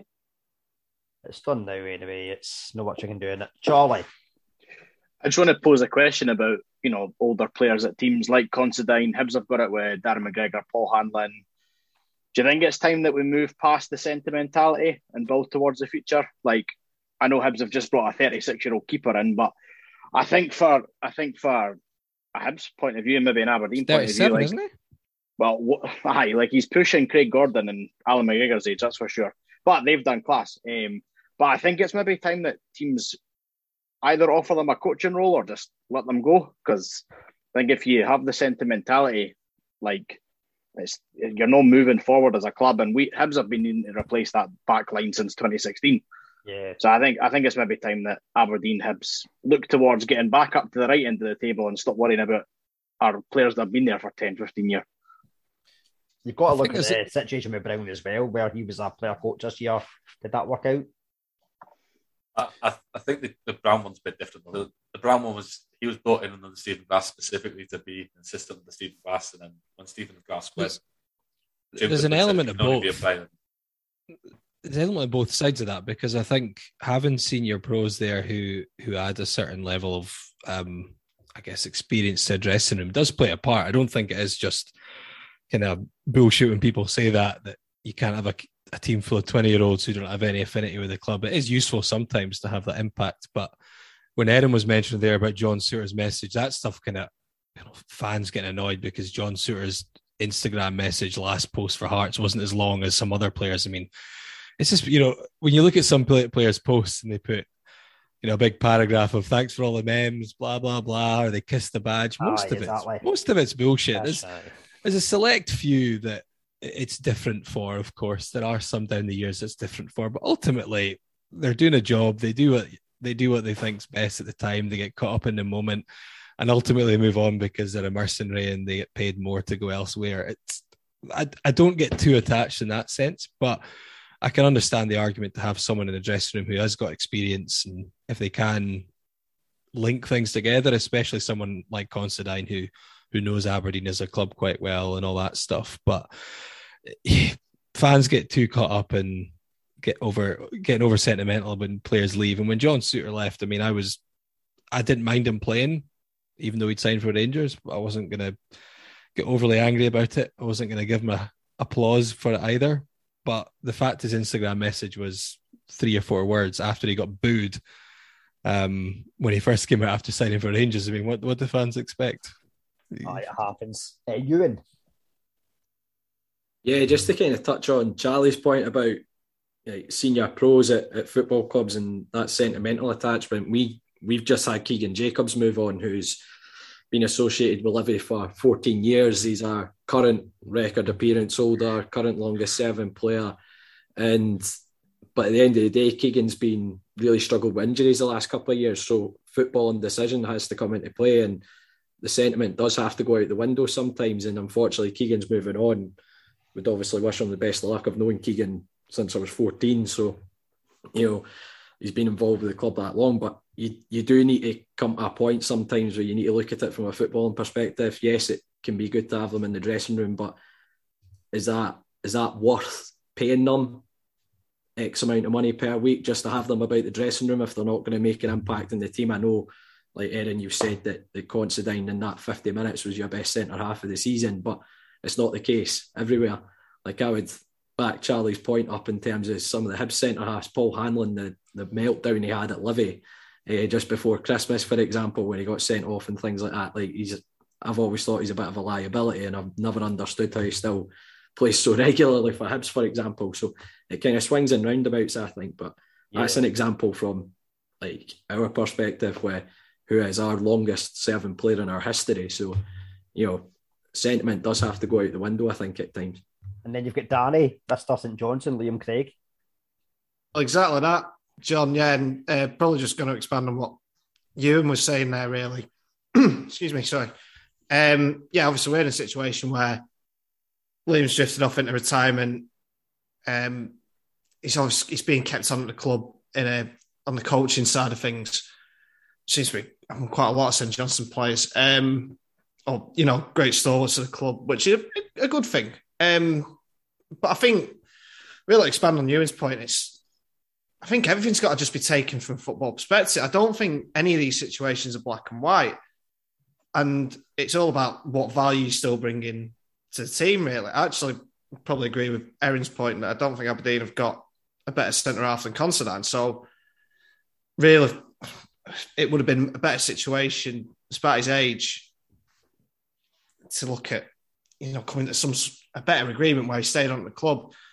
Whereas with someone, um, with maybe someone like Liam Craig who wasn't in the side as much, um, and Liam's a, I know him personally, he's a great fella, and but he'd not been involved really. He sort of got back in for the last couple of games because we had larger a rotating and b larger benches during the uh, during the playoffs. So it's all about time and all about what's right for your team. I think there's, yeah, I, I, again, I get what Charlie's saying. I'm getting splinters on my house from sitting on the fence here, but um, I get what Charlie's saying about bringing the younger guys through.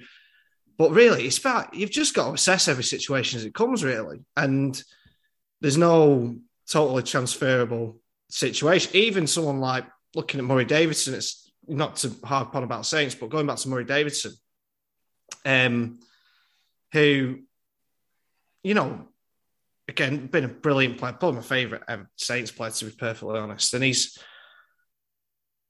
maybe, he, you know, he's past his best, but we've got to keep him on because you look at the situation in the squad with no one better, and it's a shirt we don't have to fill from out with because he's still capable.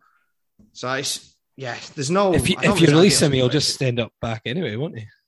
Yeah, yeah, that's that tends to be what happens. Um, that was that was good. Speak to about that. Um, Scott, I think you wanted to come in on the point as well. Uh, talking about uh, long, long-serving players at clubs, like we've just gave James Forrest a three-year deal at the age of thirty as well. But it's the opposite for what you were talking about with Considine. It's folk are actually going off their off their nut because they don't think he's actually worth staying at the club. Never mind even getting like a three year deal. But we're talking about uh, like players with Instagram posts and stuff. We've just lost one of the best players we've had in the last ten years, and Tom Rogic. And I didn't think we'd get a chance to mention him. But I just ah, want it's all right, Scott. It's all right, Scott. I'm still You- part. I'm still Is part there ever going to be an episode where you don't bang on about him? To be next fair, season, next season, hopefully. No, you'll still you'll still be mentioning it. There'll be something. to be fair, last last year I wanted rid of him. Eh? I thought he was he was stale. He was never going to do anything again. And then Ange came and brought brought the best out of him. To be fair, and uh, he looked like that informed player that kept scoring. And You Got- get a, you get a wee bit emotional there because Ange came and brought the best out in him. he did. Gosh, My wee uncle Ange and his wee jumper. What a guy, man! Where do you imagine going? being a imagine being at a club where like everyone's all just loves everyone, and everyone's all buzzing. we're all we're all just Did you see us last season? we're all just waiting for the we're all just waiting for a big day tomorrow. League Cup draw. Scott, where do you think Rogic should go? He's got to go closer to home. I think Middle East. Aye. Middle East. Middle East. Yeah, definitely, one hundred percent. Look at the money that Couldn't Boyle. get much further away from home, could you really? Is it is it mental that Martin Boyle's team are about to get relegated after going over to? Did you see Totally that? Charlie? forget totally forget he went there. Is he not That, a nice that's that's just a ploy to come back to Hibs. We've got uh, we've got first refusal on him, so I'll take him back in a heartbeat. Yeah. Andy's Andy's missus is just about to have a baby soon as well. Yeah, I well. was going to so- say she's because she plays for your women's team. Is she pregnant? Aye, she'll aye, she's due in January, I think. So that all Maybe they'll fancy quick. a wee move up the road to Aberdeen. We've got a nice women's team. They're going semi-pro. She Hibs are going pro, so it, it all adds up, eh? So Oh well, fine. Well, you know Someone what? gonna- We'll just someone get gonna match managers his- to get through next season. Two and a half million tax free annual salary. Ross we we've got big we've got big screens, mate. We can afford anything. and crypto. Ah, We don't talk about that. We'll all be doing it soon. We'll all be doing it. Rangers and Hibs will be pioneers. Uh, Sporty, sporty, um, sporty dodgy name. I'm not saying it. Uh, Ross, what did you want to say? Uh, so just touching back on the point of um, you know older players you know that have served the club really well.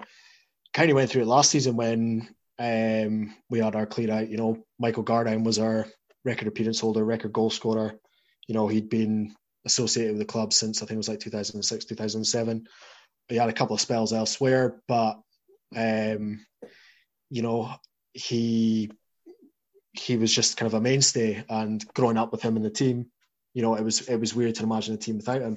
And I think it was also with the rumors that went on, it was a bit sour the way that he was released. I think he was released over Zoom. So again, you know, that's best part of ten years probably you've been at Ross County on and off. You know, um, That gives me an idea for the podcast. Like, go uh, someone over Zoom. Is that was he working for P&O Ferries or something? Was it?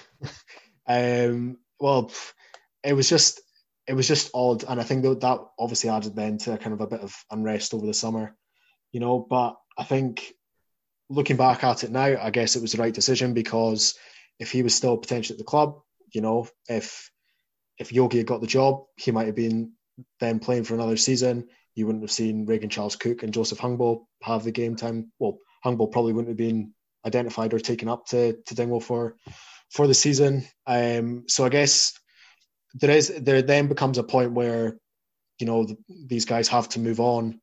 Um, hopefully, I guess for a greater good for the club, but um, it's it's always tough.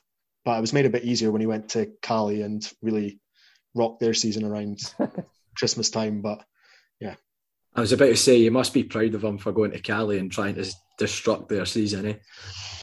he re- they they looked like they were going to finish top. I think at the start of the season, and then he did his best, and he did he did a fine job, and it just finished off last night. So it was good. It was nice to see. What about you, Andy? A legend going from your club in a different kind of role. Andy, Motherwell fan. I'm surprised that uh, Div didn't mention it a wee bit earlier, to be honest, considering that someone have bought half our playing squad from two years ago and now seem to be taking their backroom staff as well. But yeah, that was a that was a massive loss. He got quite a send off, and to qualify for Europe in his final home game was a nice a nice way for him to bow out. But it'll be interesting to see how that one goes. I know he's been doing a, a sporting directorship at Salford University over the last kind of couple of years. So seems like a very intelligent guy. He's a, a Motherwell legend, obviously. A sore one to lose. We should mention Keith Lasley for anyone that doesn't know. With that. Aye, a weird one. Maybe he'll live up to Tony Fitzpatrick's European predictions at St Mirren. I think the top six would be a starting point for them, and they can maybe build from there. But uh, Aye, it seems to be the yearly promise with someone. Um, right, Aaron, did you say you had another question? We may as well, we're like, we're way over time anyway, so just well, I thought that. Um, so I asked you everyone's favourite player had been this season because that's always nice to hear. And although I didn't hear Rangers Andy's one, who was your favourite player this season, Andy? Sorry, uh, Aaron. I, I was meant to, to put it in, but uh, I didn't have the knowledge of how to do the hands up emoji. So my, Oh, that's fine. I I'm hoping it's not one of three people that I'd like it not to be able to say. You could do this as Uh, well, Andy. Look, You two are so Uh, I was- It's on the other side, to be Where your where your little flag top. You point the wrong direction. ah, it's right out of direction for the point. I would say James Tavernier.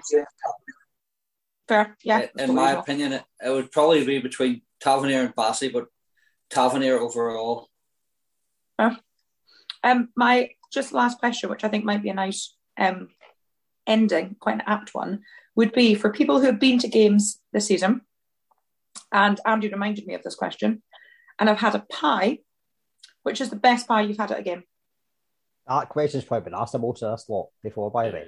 No, but it might be a new one that they've not had that they've had recently. You have to have had it this season. It can't just be, oh, I've heard this one's nice, or or three years ago I had this one at a team that's not been in the league for years. The, the best one I had though was at Partick this when you might played them in the cup, uh, which is awkward. Is that the Donner one? Oh yeah, it's a bollocks. Heard it's good. I'm hoping for them in the League Cup. Mine is the one that I had um, on the night of the worst game I've seen in my entire life. So I um, drove to St Johnstone, which, I mean, petrol's very expensive. I uh, watched genuinely the worst game I've ever seen. £24 it cost me. I did get a McFlurry on the way home, which was the second best bit. The best bit, steak and chorizo pie, hands down. Delighted there, Sting. Well, class. That was a fuck. That was a fucking dreadful game of football. Um, Did you again, have a steak and chorizo pie? Yeah. No, again, I'll go for an Over. away pie. Um, traveling to again one of the worst games I've been to in my life when we lost two one to St Mirren in February. But the steak pie at St Mirren was, and I got it by fluke. So I meant to get a kebab pie and then didn't see it on the menu and thought it had gone. And then everyone was eating the kebab pie, but it was a happy fluke because the steak was excellent. Fair. Livy's pie game has been sensational this year.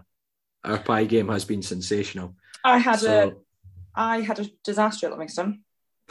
That's it. As I said don't to the- don't let it stand. Well, I said to the bird at the like pie I said, um, "Oh, can I get macaroni pie?" Please? She went, "They're finished. They've been finished for ages." I was like, "Have you been finished for ages?" Like nowhere near kickoff, by the way. It's like two thirty.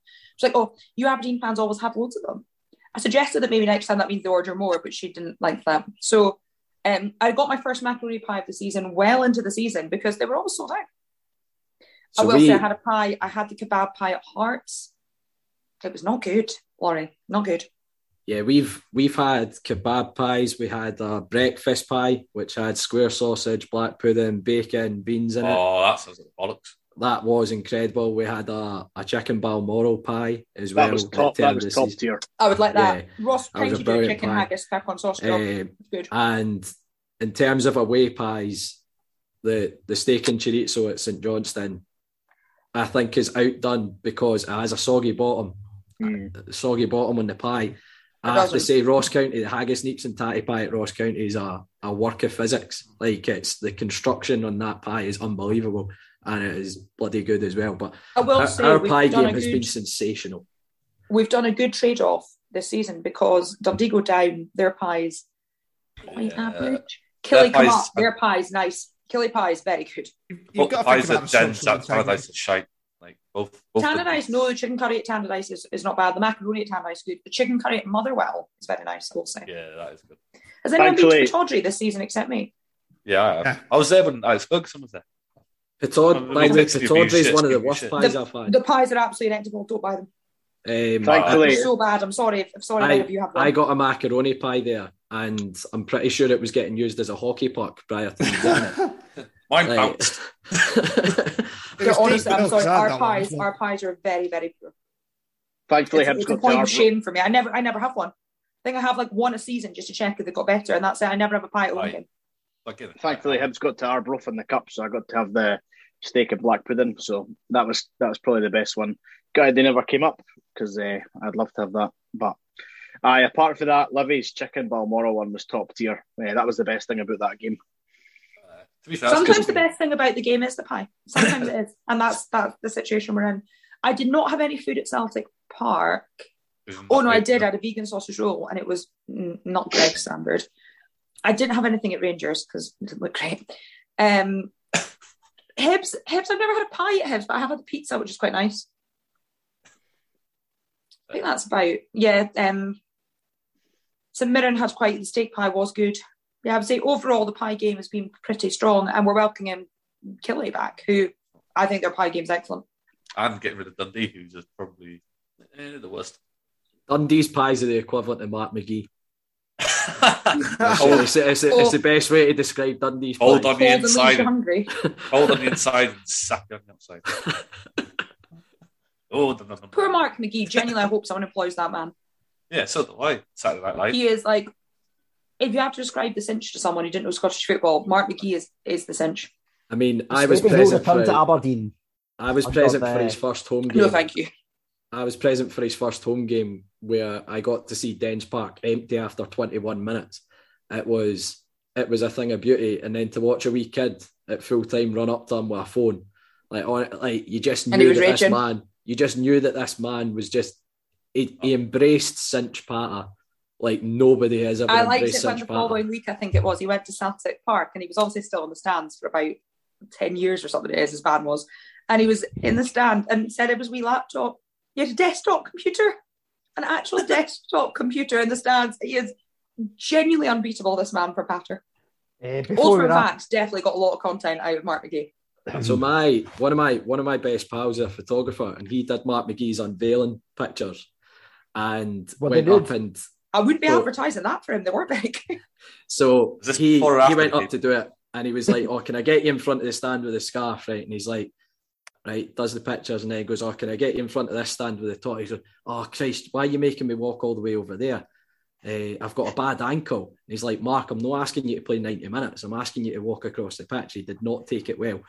But um, he then asked him to go across somewhere else for a picture. He threw the top down and walked off. But the picture he used, have you, do you remember the graphic of Sam Allardyce looking up like he was in a chippy ordering? Aye. That's the picture he sent out to the press for Mark McGhee. Uh, so, you know, helps to be nice sometimes. But, but yeah, Mark McGhee is, I hope he gets a job. I really do. I think he's brilliant. before we finish up, Ross, did you have something you wanted to say before we wrap up? Yeah, I um I was slightly disappointed because we just missed out on playing Mark McGhee's Dundee team. I think uh, we we beat Dundee two one at Dens, and I think it was they then went to Hearts and won, and then won in the cup, and then he was gone. But um, you know, just touching on Ewan's point there, uh, we saw Dens empty very very quickly early in the season as well when we won five 0 down there, and it was it it was quick. It was very, very quick, and you know, it was a mixture of a mixture of that. It was a kind of stunned at what we'd watched from our own team, but then also the the tantrum from Paul McMullen when he got subbed off. He didn't really show it in the highlights. Um, he went to storm down the tunnel, and Mc- McPake essentially called him back as like a as like a dad. It's like you don't walk away from me, you come back here. And it was he was kind of stuck halfway down the tunnel you know, halfway to the tunnel and halfway between the dugout, and he was like, "Oh, do I go? Do I not?" And then he just kind of walked his head back down towards the, the dugout and sat down there, and it was just. I you know, will. the reaction to that sub was just it was just crazy. So I will miss Dens Park fire drills next season. I, I do, I do, I do enjoy them. Yeah, Just a, they're another another Mark McGhee related story with us. So Dundee were one 0 up against, and How were many have you one 0 up one 0 up against us on the last day of the season. We decide to put on our part-time 39 year old goalkeeper who's never played in the Premiership, and we end up going down to 10 men because one of our players comes off injured. We win the game two one. Again, nothing nothing can rival Mark McGhee this season. I think he's and then the he retired, not season. immediately after that. Yes, that was that was that was that was big stretches. One and on. Davy Martindale's been trying to give him one Premiership appearance for the last four seasons. Like he's genuinely And been renewing like, his oh, we're going to contract so he can Dundee get anyway, but a it doesn't game. matter. It's the last day of the season. Get him on. It's done. 10 men, you win 2 1, and he's just like, I'm out, guys. 100% record in the Prem. See there. Honestly, you'll never get a bigger cult hero that's only played thir- 13 games in six years than Gary Maley at Livy. Unbelievable. Fucking love the big man. Right, we're going to finish off the podcast by the sponsored ad. So if you want to be like Mark McGhee and get nude, SFF20 for uk.manscaped.com. For your weed whacker, your lawnmower 4.0, you can look tidy and trim. And maybe you can get your own trophy like Andy and Scott did with Celtic Rangers this season. So just remember, get involved, spread the word of the discount code. Thanking you. So, uh, thanks everyone for coming on. Um, we were probably as usual planning for like less than two hours, and we've gone for about two and a half hours, which is par for the course with so many folk on.